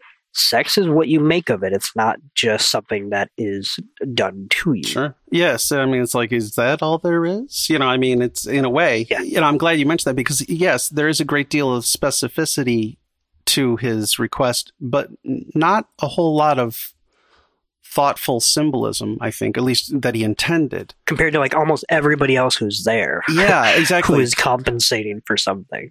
Right. And I mean, I think in a way that really ties into what I think one of the great ironies of the film is that Jerry and Joan's trajectory is, well, the whole idea of this place is to create an ethical, safe, and consensual forum where you can recreate your fantasies in a sort of fruition-free, consequence-free environment.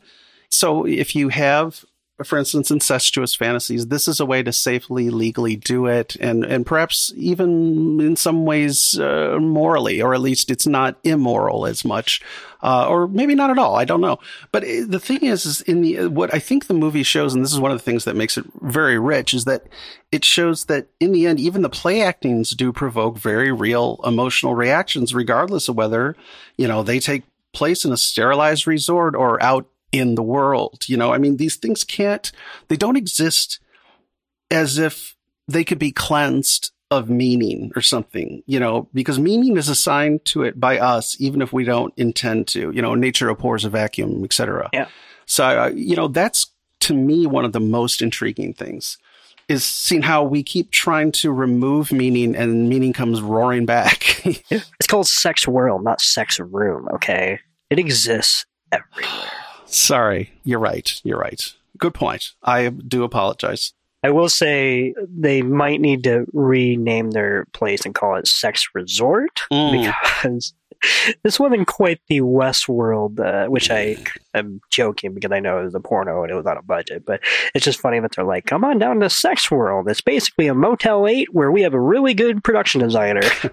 Well, it's funny because in Crichton's Westworld, I mean, there's even this funny thing near the beginning where they're like, you know, it's Westworld and I think there's a medieval world and there's Roman world. And it's like Roman world where you can enjoy the relaxed moral atmosphere or something. Yeah. So it's very much about let's have bacchanalian orgies. It's not like, oh, I'm interested in the Roman. They don't even give you that pretense. It's like, no, we know you're here for the orgies, you know. Yeah. Yeah. But I think the fact that we're talking about that kind of irony of being in a safe place, and even then we're not able to divorce our brains from it. I think that's one of the reasons why this film is such a cut above most pornos of the time, or any time for that matter, at least as far as I can tell, because there are real stakes. It's not just sex, you know, because there's never just sex. You know, the characters have things to gain or lose. And I think that might be why, if you don't mind me talking,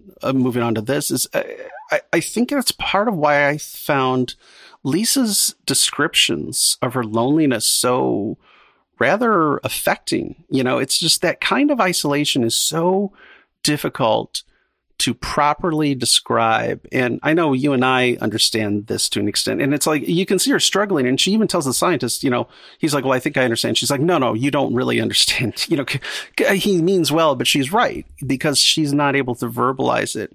And I think Lisa, in a way, is the most multidimensional character. She's not just a type. Like, you know, she puts on the blonde wig, which is super sexy, by the way. I absolutely loved that scene, you know, where she calls the guy from The Personals. But I couldn't decide if her reaction afterwards is because he wants something deeper. He wants to see her in person, right? And she's frightened, or if it was just maybe good old-fashioned guilty feelings of the Catholic blend, you know? Right. I really don't know. Yeah. But, I mean, then there's the other part of her that she goes to X-rated movies, which, again, seems to infer that she ought to, you know, be reprimanded for it in some way. Like, she's mentioning it like, I'm doing this thing, now judge me. And like I said, you know, we know she is horribly, horribly lonely, all of which shades her character, I think, most out of anyone in Sex World. I mean, the other characters are fascinating, but her arc culminates in, you know, that really, really strange scene, which you said was like phase one, right? Where this guy's trying to seduce down her door. And there's something really disquieting about that scene where the automated style in which he walks away from the door. Yeah. You know, that impassive. It's in such a contrast to the actual dialogue and the performance when he's at the door. Right. He's really emoting. And then as he's leaving, he's got this dead-eyed quality, which actually reminded me very much of the original Westworld, oddly enough. So kudos to them. And then I struggled a bit with the Johnny Keys stuff at first because the music cue is so big. It's very oversized. These words seem so loaded right now. I don't know why, you know. But when he comes in the door, it's like, you know, and I at first I thought it was going to be kind of silly, but then they keep cutting to these lingering images of Lisa in slow-mo, her responses. So it's like, you know, fingers through her hair, mouth thrust open, neck spasming from one side, you know, of the bedspread, the velvet bedspread to the other. And it's all just so lovely and cathartic. And I think, again, because we feel, or at least I do, I feel such sympathy for Lisa, it makes her catharsis all the more powerful, I guess. Yeah, I completely agree. And I'm with you in that I think Lisa is, for me at least, and I think from what you're saying for you, like the best character in the movie. I think she's the one who has the most difficult task as an actor. I think Sharon Thorpe did a great job in bringing her to life. But I absolutely love the fact that her fantasy, she almost feels like she gets the royal treatment at Sex World, you know, like that the white coders went extra hard for her because she's the only one we know of that got two phases. I mean, right. Ralph had that kind of prelude, but that felt more like, okay, we'll give him what he wants until we can tear him away from that and actually give him what he needs, you know. Like, right. Whereas here, I feel like she was quite literally given two fantasies, you know, for the price of one. Yes. Which is to feel wanted and to feel, you know, like someone being nice to her, as she so desperately clung on to when the scientists mentioned it.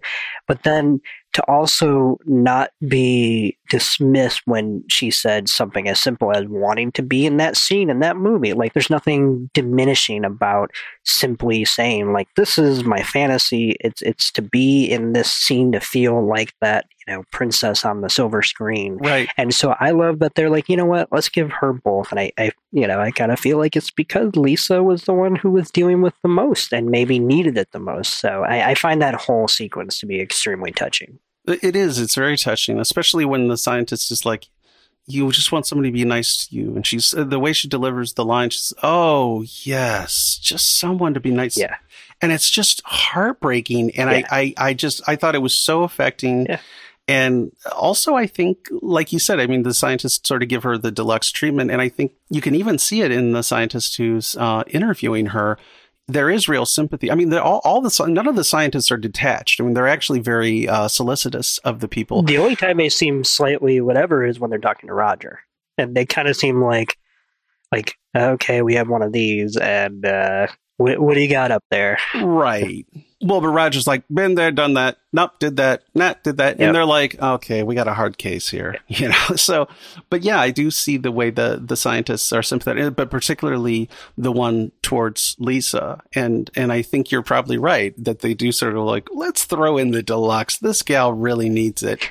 And I also do just want to say really fast again, how great those close-ups of her face during the phone sex scene. Yes. The lighting is so beautiful, and her expressions are, there's so many different subtle variations. I think I sent you a screenshot from that scene way before we decided. Oh yeah, because every once in a while you solicit a screenshot from me from whatever I'm watching, and I happened to have been watching that.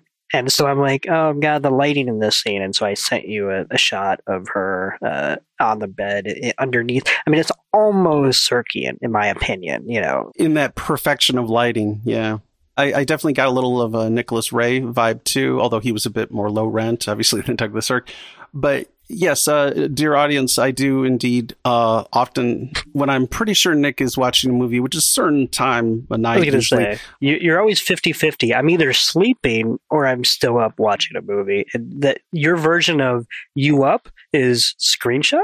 Well, exactly. Yeah, I'm like, I'll say screenshot, por favor, or screenshot, s'il vous plaît, or screenshot, please, or perchance a screenshot, sir. And Heidi's like, you're just basically asking for a dick pic. And pretty I'm like, much. You know what? Don't sully this beautiful thing we have. Right. Just because, you know, I'm not asking him, what are you wearing? That doesn't mean this isn't a very wonderful thing. You have asked me that at least once or twice.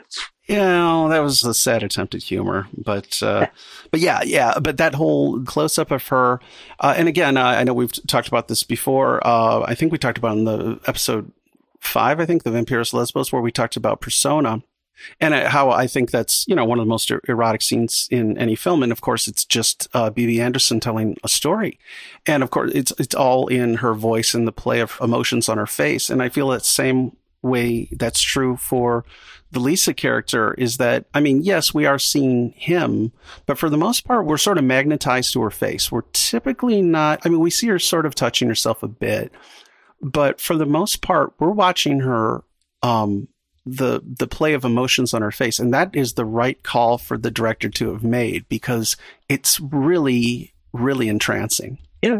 You know, in a very simplistic way, it's, a very, very basic look at, I think, the way we typically see these two genders perform in sex, right? It's the very men are from Mars, women are from Venus look at what each of the sex do during sexual, which is the man, it's not just phallic, but it's very graphic. It's like, oh, they just want it over with, you know, because they just are very in it to skin it, so to speak. And with the woman, it's a lot more emotional. And I'm not saying that I subscribe to this completely or anything like that, or even that I think that it's some kind of catch-all, but this is what's typically taught as the quote-unquote standard operating procedures. Yeah. And, you know, with her character, absolutely, there has to be a lot more emotion in that mise en scène and mental workings happening, because frankly, women are just a lot smarter than men. But I digress. I think you're probably right, unfortunately. I think there is a greater likelihood, I'll say this, I think there's often a greater likelihood when I meet a woman that she has an interior life of some kind, like a life of the mind. Yeah. I think it's more likely that women tend to have a introspective side. I don't know why that is, and perhaps I'm being sexist in a, you know, in a, probably because our society doesn't always react kindly to when they express themselves. So yeah, so there's a lot that's sublimated. You know, there's a lot that just kind of goes thought but unsaid. You know, you know what? I think we should start a new podcast where we talk about women and we describe and explain how women's interior lives are, because I think no one knows it better than us two. I agree. I think we could call it like mansplaintation or something like that. We'll have some good male guests on naturally, to really dive deep into it. So I think, yeah, we should get like, you know, Jordan Peterson. He really seems to understand women really, really well. Definitely. And definitely. I'm joking, audience. I can't stand that asshole, but I just, because you can't see my face, you know, but anyway. There's a line in the Documentary Now episode, the co-op episode, where I think it's Taron Killam's character. He says something like, if there's two things I know in this world, it's women and the future. Oh my God, that's great. I always think about that. Oh boy, I'm going to remember that quote. That's a goodie. Yeah. I guess I would say the one other thing I want to say is that, and I'm mentioning this because of all the protestation I did at the beginning of this episode, but although I'm not a big fan of it, I have to say that that double exposure showing the shot of Tomas penetrating Dale overlaid with the image of the two of them on the bed, I thought that was very masterful. I have to say that was just about the best way I could see that being done. So kudos to them. I completely agree in that the way the superimposition really creates a tapestry on the screen in what's ultimately a fairly dull story. Maybe it's the weakest story of the entire, and I don't think it has anything to do with Annette Haven, because she's actually my favorite actress in this movie, probably my favorite of the genre. But she wasn't given a lot of, like what you were talking about, interiority, because it's a very straightforward, needs to get over her lover. And I kind of like the nod to bisexuality here, because if she was a lesbian, you would think that her ultimate fantasy would be meeting the next woman of her dream, but here it's like, no, I need a fling, I need something, and so they give her something that does do that. And I very much appreciated that, and it wasn't really with any fanfare. It's not like it was like, no, I wanted a woman, you know, or whatever. I loved that too. I loved that it wasn't like, but you're bisexual. It wasn't like the very specific labels. It was just sort of done, and there was no big deal about it. And actually, in the same way that, and I guess we haven't really talked about this, I'll just say it really fast, but the body types were totally different in the film, all over the place. Yeah. Like Lisa doesn't look like Joan, and Joan doesn't look like, you know, Dale, and Dale doesn't look like Jill, who, you know, boys who love girls, you know, et cetera, love boys, et cetera, you know, Blur lyric. Yeah. But it's true. It's kind of shocking. Well, it's refreshing, but it's also shocking considering the clips of porn that I have seen from this era. You know what I mean? It's a pretty stark difference. I would agree. I think it's a really wonderfully assembled cast. And honestly, that's before we get into final rating, that's the last thing I'll say about porn in general, is that from this era, that was one of the things that always makes me return to it, is that porn, while it's not without its flaws, was one of the most sexually liberated forms of storytelling. Even though I was praising the fact that it was very open about bisexuality, that's not something that Sex World did specifically. That was something that was inherent to the medium, mostly because it had to be. Like, you know, we can't have all this types of variation, although there wasn't always enough variation, but can have these differing scenarios if we're going to have to get hung up every time, you know. And so sometimes they did tell some good stories about bisexuality, like this great movie called Both Ways, where a couple is in a rut and both the man and the woman in that relationship decide to go look for comfort in other arms, and they both kind of find something out about themselves and each other in the process. Mm-hmm. But in general, these things were always a given. And when things like that are accepted at face value in a medium like film, it does so much for people that happen to be watching it. And so it's always a pity that while a lot of people will be the first to call out porn for being exploitative, it's a two-way street. It was also usually one of the most progressive things out there because of things like this. And I agree with you about the fact that it's almost a default or an assumption that all women are sort of bisexual. I realize that's a cultural construct to an extent, but like you said, people watch this. I think art does have a liberating effect on people. I think art models freedom. There's a German philosopher, Schilling, I want to say, said it. And don't be too impressed. I read it in a quote from something else. You know, I didn't read. This is a secondhand. But he said, art models freedom. And I really do think that's one of the most powerful things about art in any form, music, film, theater, visual arts. What it does is it helps normalize things that people are afraid they're the only one who feels. There's this feeling of isolation, you know, like the Lisa character, for instance. I mean, probably a lot of her fantasies are very typical. They probably hear this stuff all the time at Sex World. But for her, because she's so isolated, she feels as if, well, no one in the world must feel like I do. I must be the worst person, you know? And I think art is a way to make that first step where somebody, I mean, there's no substitute for people actually interfacing with each other personally, you know, because I think actual community is essential to human life. But maybe a film about this might get somebody to, might make them bold enough to take a chance and talk to somebody about it, as opposed to just keeping it all to themselves and thinking they're just some aberrant deviant or something like that. Oh, yeah. So, and then, of course, the other thing, this just proves my point, is that the reason why there's this tendency to view all women as slightly bisexual in some way is because, again, they're really good looking. They're curvy. Yeah. And I'm just saying, it's like, I don't think we need any white coders to put together your Sex World fantasy. It sounds pretty there, right there on the surface. It is. Just it's put a bunch of women in the room. Again, as I said, I mean, that is the stuff if I watch at all, which isn't much, but if I do, yeah. I typically am like, man, get the man out of there. I don't want to see that guy. I don't want him within 10 yards of this place. Get thee behind me, Satan. Exactly. I will say one more note about Lisa, that I actually think that's, you're commenting on something that's also what makes that whole storyline very touching, which is that her fantasy doesn't attempt to quote unquote cure her. It doesn't try to push her to be more outgoing or something like that. Right. It essentially is straightforward, like, okay, you have been dreaming about this and you want this.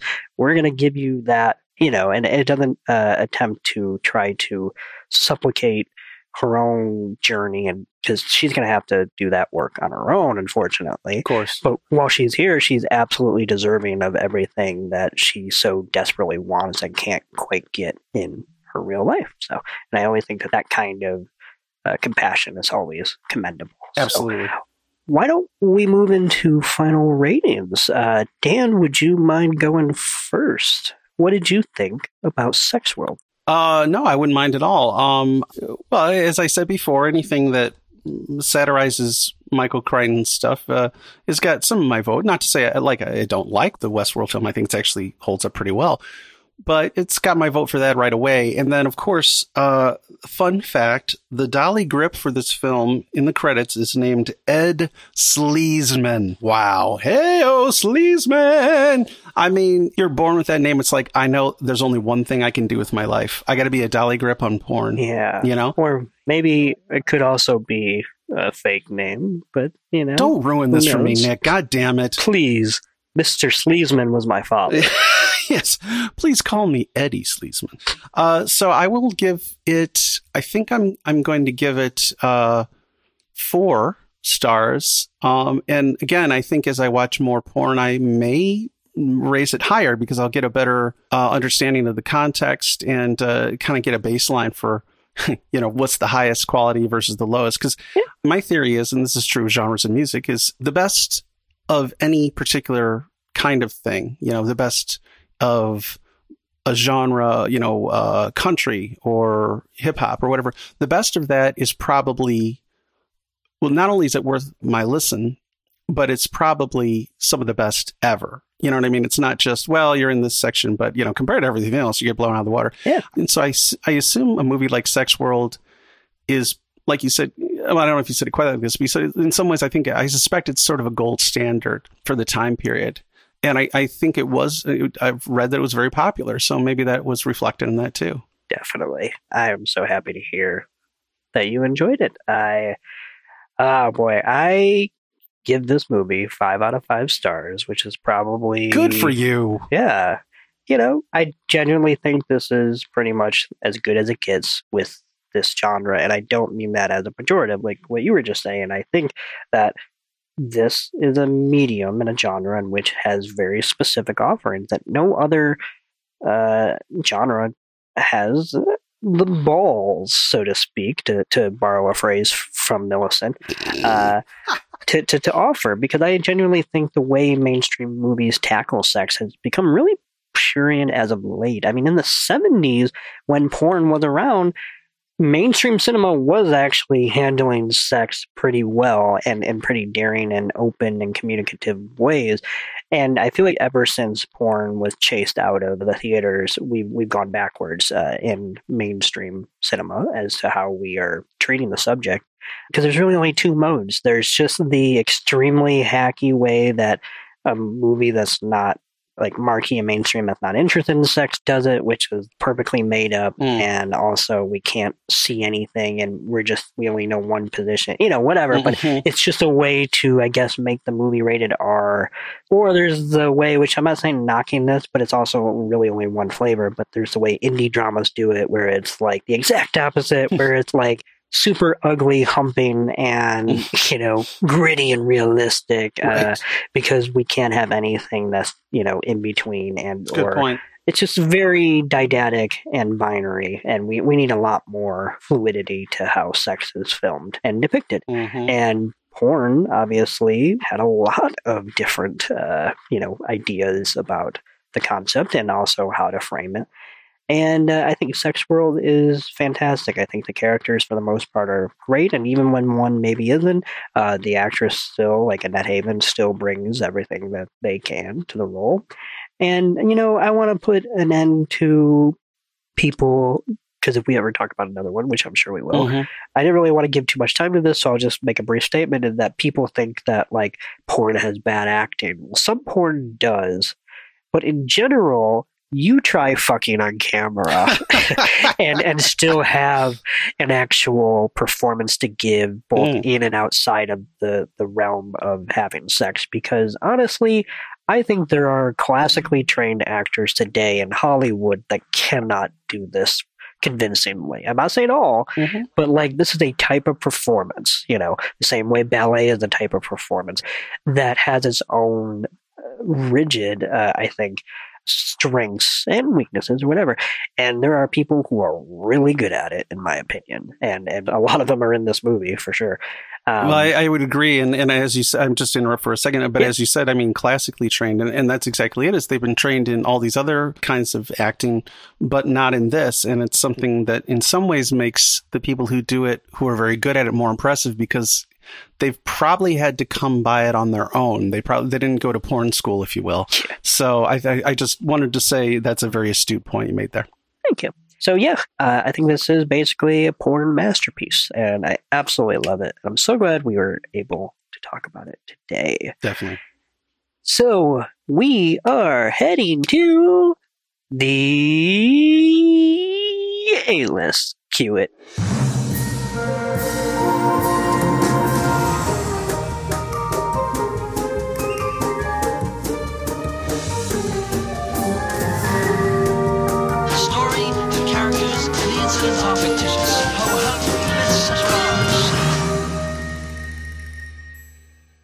Such a great theme, as always. So today we are doing the A-list for Sex World, of course. If you somehow missed it, it was a wonderful porno concerning various couples and singles finding things out about themselves, both sexually and romantically. So here in the A-list, what we do is we pair up the movie we just talked about, usually a quote-unquote B picture, so we pair it up with an A movie to give a nice little pairing in case you want to watch what we just talked about in context with something you may be more familiar with or more willing to watch. So, Dan, let's hit you first. What is your pick for the A-list? Well, thank you. You know, it's funny because I struggled with this one quite a bit, and then Heidi came up with it, and it was like a bolt of lightning. It was like, yes, that's exactly what we got to do. This is the one. So I'm going to go with a film directed by Glenn Ficarra and John Requia maybe, from 2011, called Crazy, Stupid, Love. Oh. Yes. It's a very, very entertaining movie. Very well assembled. The script's by, I want to say it's Dan Fogelman or Alex Fogelman. I can't remember. I think it's Dan. Yeah. Dan. Yeah. It's a very cleverly assembled script that does not feel telegraphed at all. And so on the women's side, you've got the incomparable Julianne Moore, of course, who kind of is playing an Annette Haven type in Boogie Nights. Oh, yes. Yes. Julianne Moore. Yes. Not at all autobiographical as far as like her actual story, like she wasn't whatever, but she looks like Annette Haven. Let's just put that much out there. That's great. I didn't connect that until now, but I'm sure I'll be making more of these connections as we do more of these episodes, actually. And it makes sense. So yeah, Julianne Moore, who's incomparable or incomparable, depending on how you want to pronounce it. And then there's Emma Stone as well in one of her films in which she's cast opposite Ryan Gosling. And they do have a very great chemistry. I can see why they kept getting cast together. I mean, there's like a scene in a convenience store where he like just out of the blue just sort of honks her nose. It's very goofy. He's like, oh, you should get that looked at. It's just very funny. It's just the kind of little tender, goofy thing you do. This film also features Leo Tipton, formerly Anna Lee Tipton. I think this is her first role. She was a model who broke into acting and has done some very fine work, actually, I think. She was in Warm Bodies, which was a supporting role. And she was in a film I just saw a couple of nights ago called All Nighter with J.K. Simmons and Emile Hirsch. And she's not in it very much, but she's a very luminous presence. I think she's one of those models that really grasps how to perform in front of a camera that's recording moving pictures as well as just still images, you know. And it's a hard one. I mean, not everybody can do that. But she's quite good in that. And actually, I thought All Nighter was really good. It got really bad reviews, but I thought it was surprisingly interesting and the acting was great. And actually, it had a very nice, non-sentimental ending. But anyway, and then she's also in Mississippi Grind, which, Nick, I know you love and I have not seen. Yes. But I have been meaning to. And I actually got out of the library, so I'm going to watch it soon.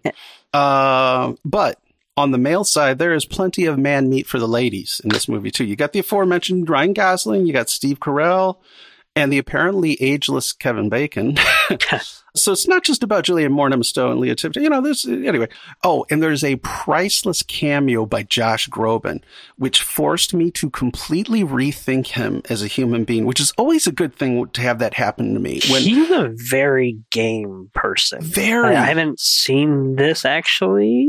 I've been meaning to, because it's honestly everyone I've ever talked to who's seen it is like, actually, it's really good. But I've seen Josh Groban in a bunch of random things like Adult Swim bits, and he's completely on board for anything to either kind of mess up his image or just play into that. He's just a very funny guy. He is. And in this, he plays such a square dude. It's absolutely hysterical. And he is game as Ned Kelly for this stuff. I've seen him do stuff on The Late Late Show a few times where he's hilarious. He did this very impassioned version of Baby Shark, which was hilarious. I mean, he's just... Once again, I realized, I shouldn't be making all these stupid declarative statements until I've actually, you know, seen all the evidence. So again, I am put in my place and I love it because that's what needs to happen. So just really fast, some of the things that I thought reminded me of Sex World in the movie is there's several groups of people at once who are, you know, investigating sex and, you know, eventually love. So they're kind of cross-cutting between the different stories. I mean, it's somewhat episodic in the same regard, although in the film, there's a way that it does get tied together a little bit, which is really nice. But like Ryan Gosling's character could be seen as sort of an analog for Roger in Sex World. Not that he's a bigot, but he's a pickup artist. He's seen it all. And he thinks he's done it all, and then he falls in love. And that's kind of a nice analog for Roger in some ways. And then Emma Stone's character, Hannah, goes home with Ryan Gosling's Jacob to fulfill a fantasy of what she figures sex will be like with, quote, the hot guy from the bar. And in turn, he shows her the move he does as his pull out all the stops panty dropper, for lack of a better phrase. And it's all about fulfilling women's fantasies of the movie Dirty Dancing. It's great, great scene. And then the married couple, the Julianne Moore and Steve Carell characters, are a bit like Ralph and Millicent. I mean, they're not quite as hung up, but they have very different ideas of not yelling at each other about each other's genitals. Right. Well, there is that. Yeah. He doesn't call her mama, thank God. But I mean, there are a couple that's been together a long time, and they're starting to realize they had very different ideas of what their sex lives would be. And it's part of what causes their marriage to falter. Julianne Moore, who's Emily, she has an affair that, you know, precipitates their separation. But she's actually more conservative in that regard, while Steve Carell's character, Cal, when he has this freedom, he goes for it all. But of course, in the end, he just really kind of wants her back. I think at one point he says that my wife, she was the perfect combination of hot and cute, which I totally get that. I thought that was such a nice little line. Again, it's a great script. And so Crazy, Stupid, Love, highly recommend. I've seen it several times, and I'd watch it again any old time. It's very enjoyable. That is one of the few true crowd pleasers, I think, that have come out in the last, 10 years where everyone I know who's seen it recommends it. Yeah. And it makes me want to watch it because I still haven't watched it yet, because when it came out, I just didn't really think much of it, when it was in the theater, but I haven't caught up with it yet. But this may push it over the edge for me to go seek it out because it sounds like a great time. Excellent. My choice for the A-list to pair with Sex World. And it's kind of the inverse of Sex World in one particular sense, where it's not about a bunch of couples, it's about one. But it does a similarly deft trick in combining a simple sci-fi concept while it deconstructs a couple on the rocks. And that is The One I Love from 2014. Directed by Charlie McDowell, yes. I couldn't remember if you had seen that or not. And I felt like I saw it around the same time as I saw Coherence, which I know you love. And it reminded me very much of that very chamber piece sci-fi film where it depends entirely on the acting to really make it work and the writing, of course. So yeah, absolutely. And it stars Mark Duplass and Elizabeth Moss as a couple who essentially have hit a very stale place in their marriage. And it's not inherently due to a sexual reason, though that's certainly on the rocks as well, because everything is for them. But essentially, they do this one last-ditch attempt to see if there's something worth saving by going to this vacation house.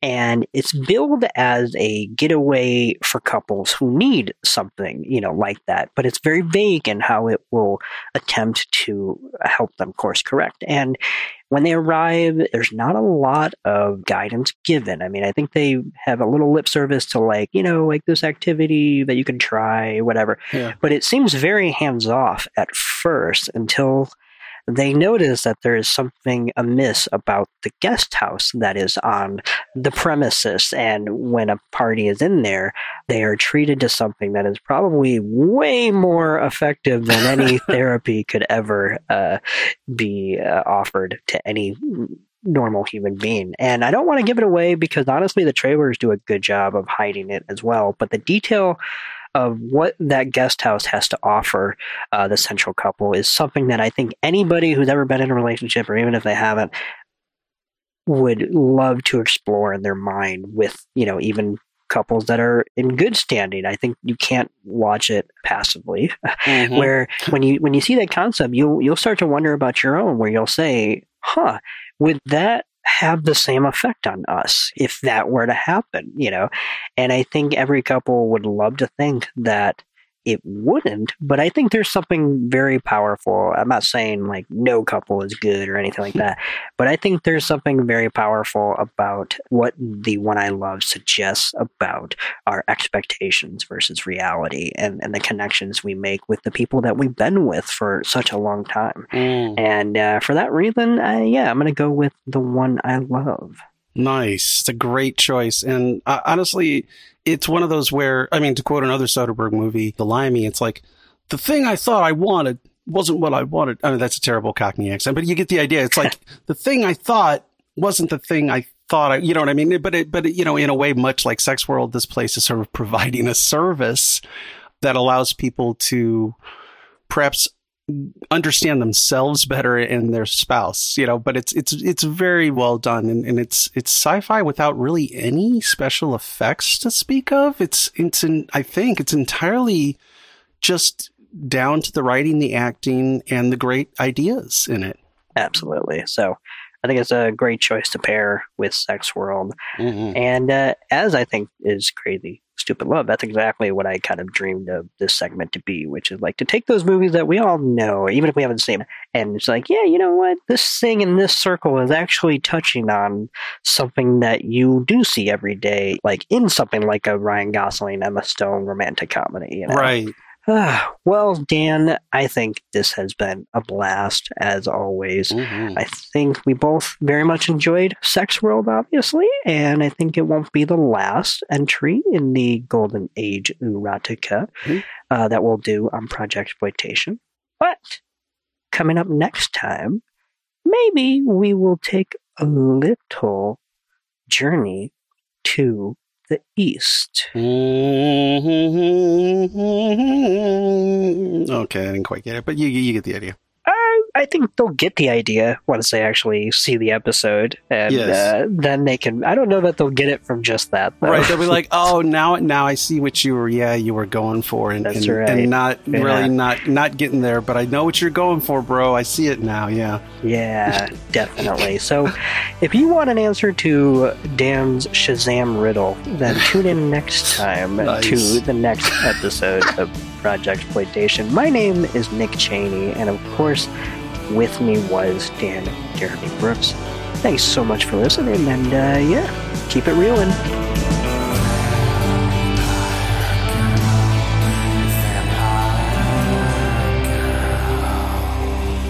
It just needs an end, Max. I don't have an end.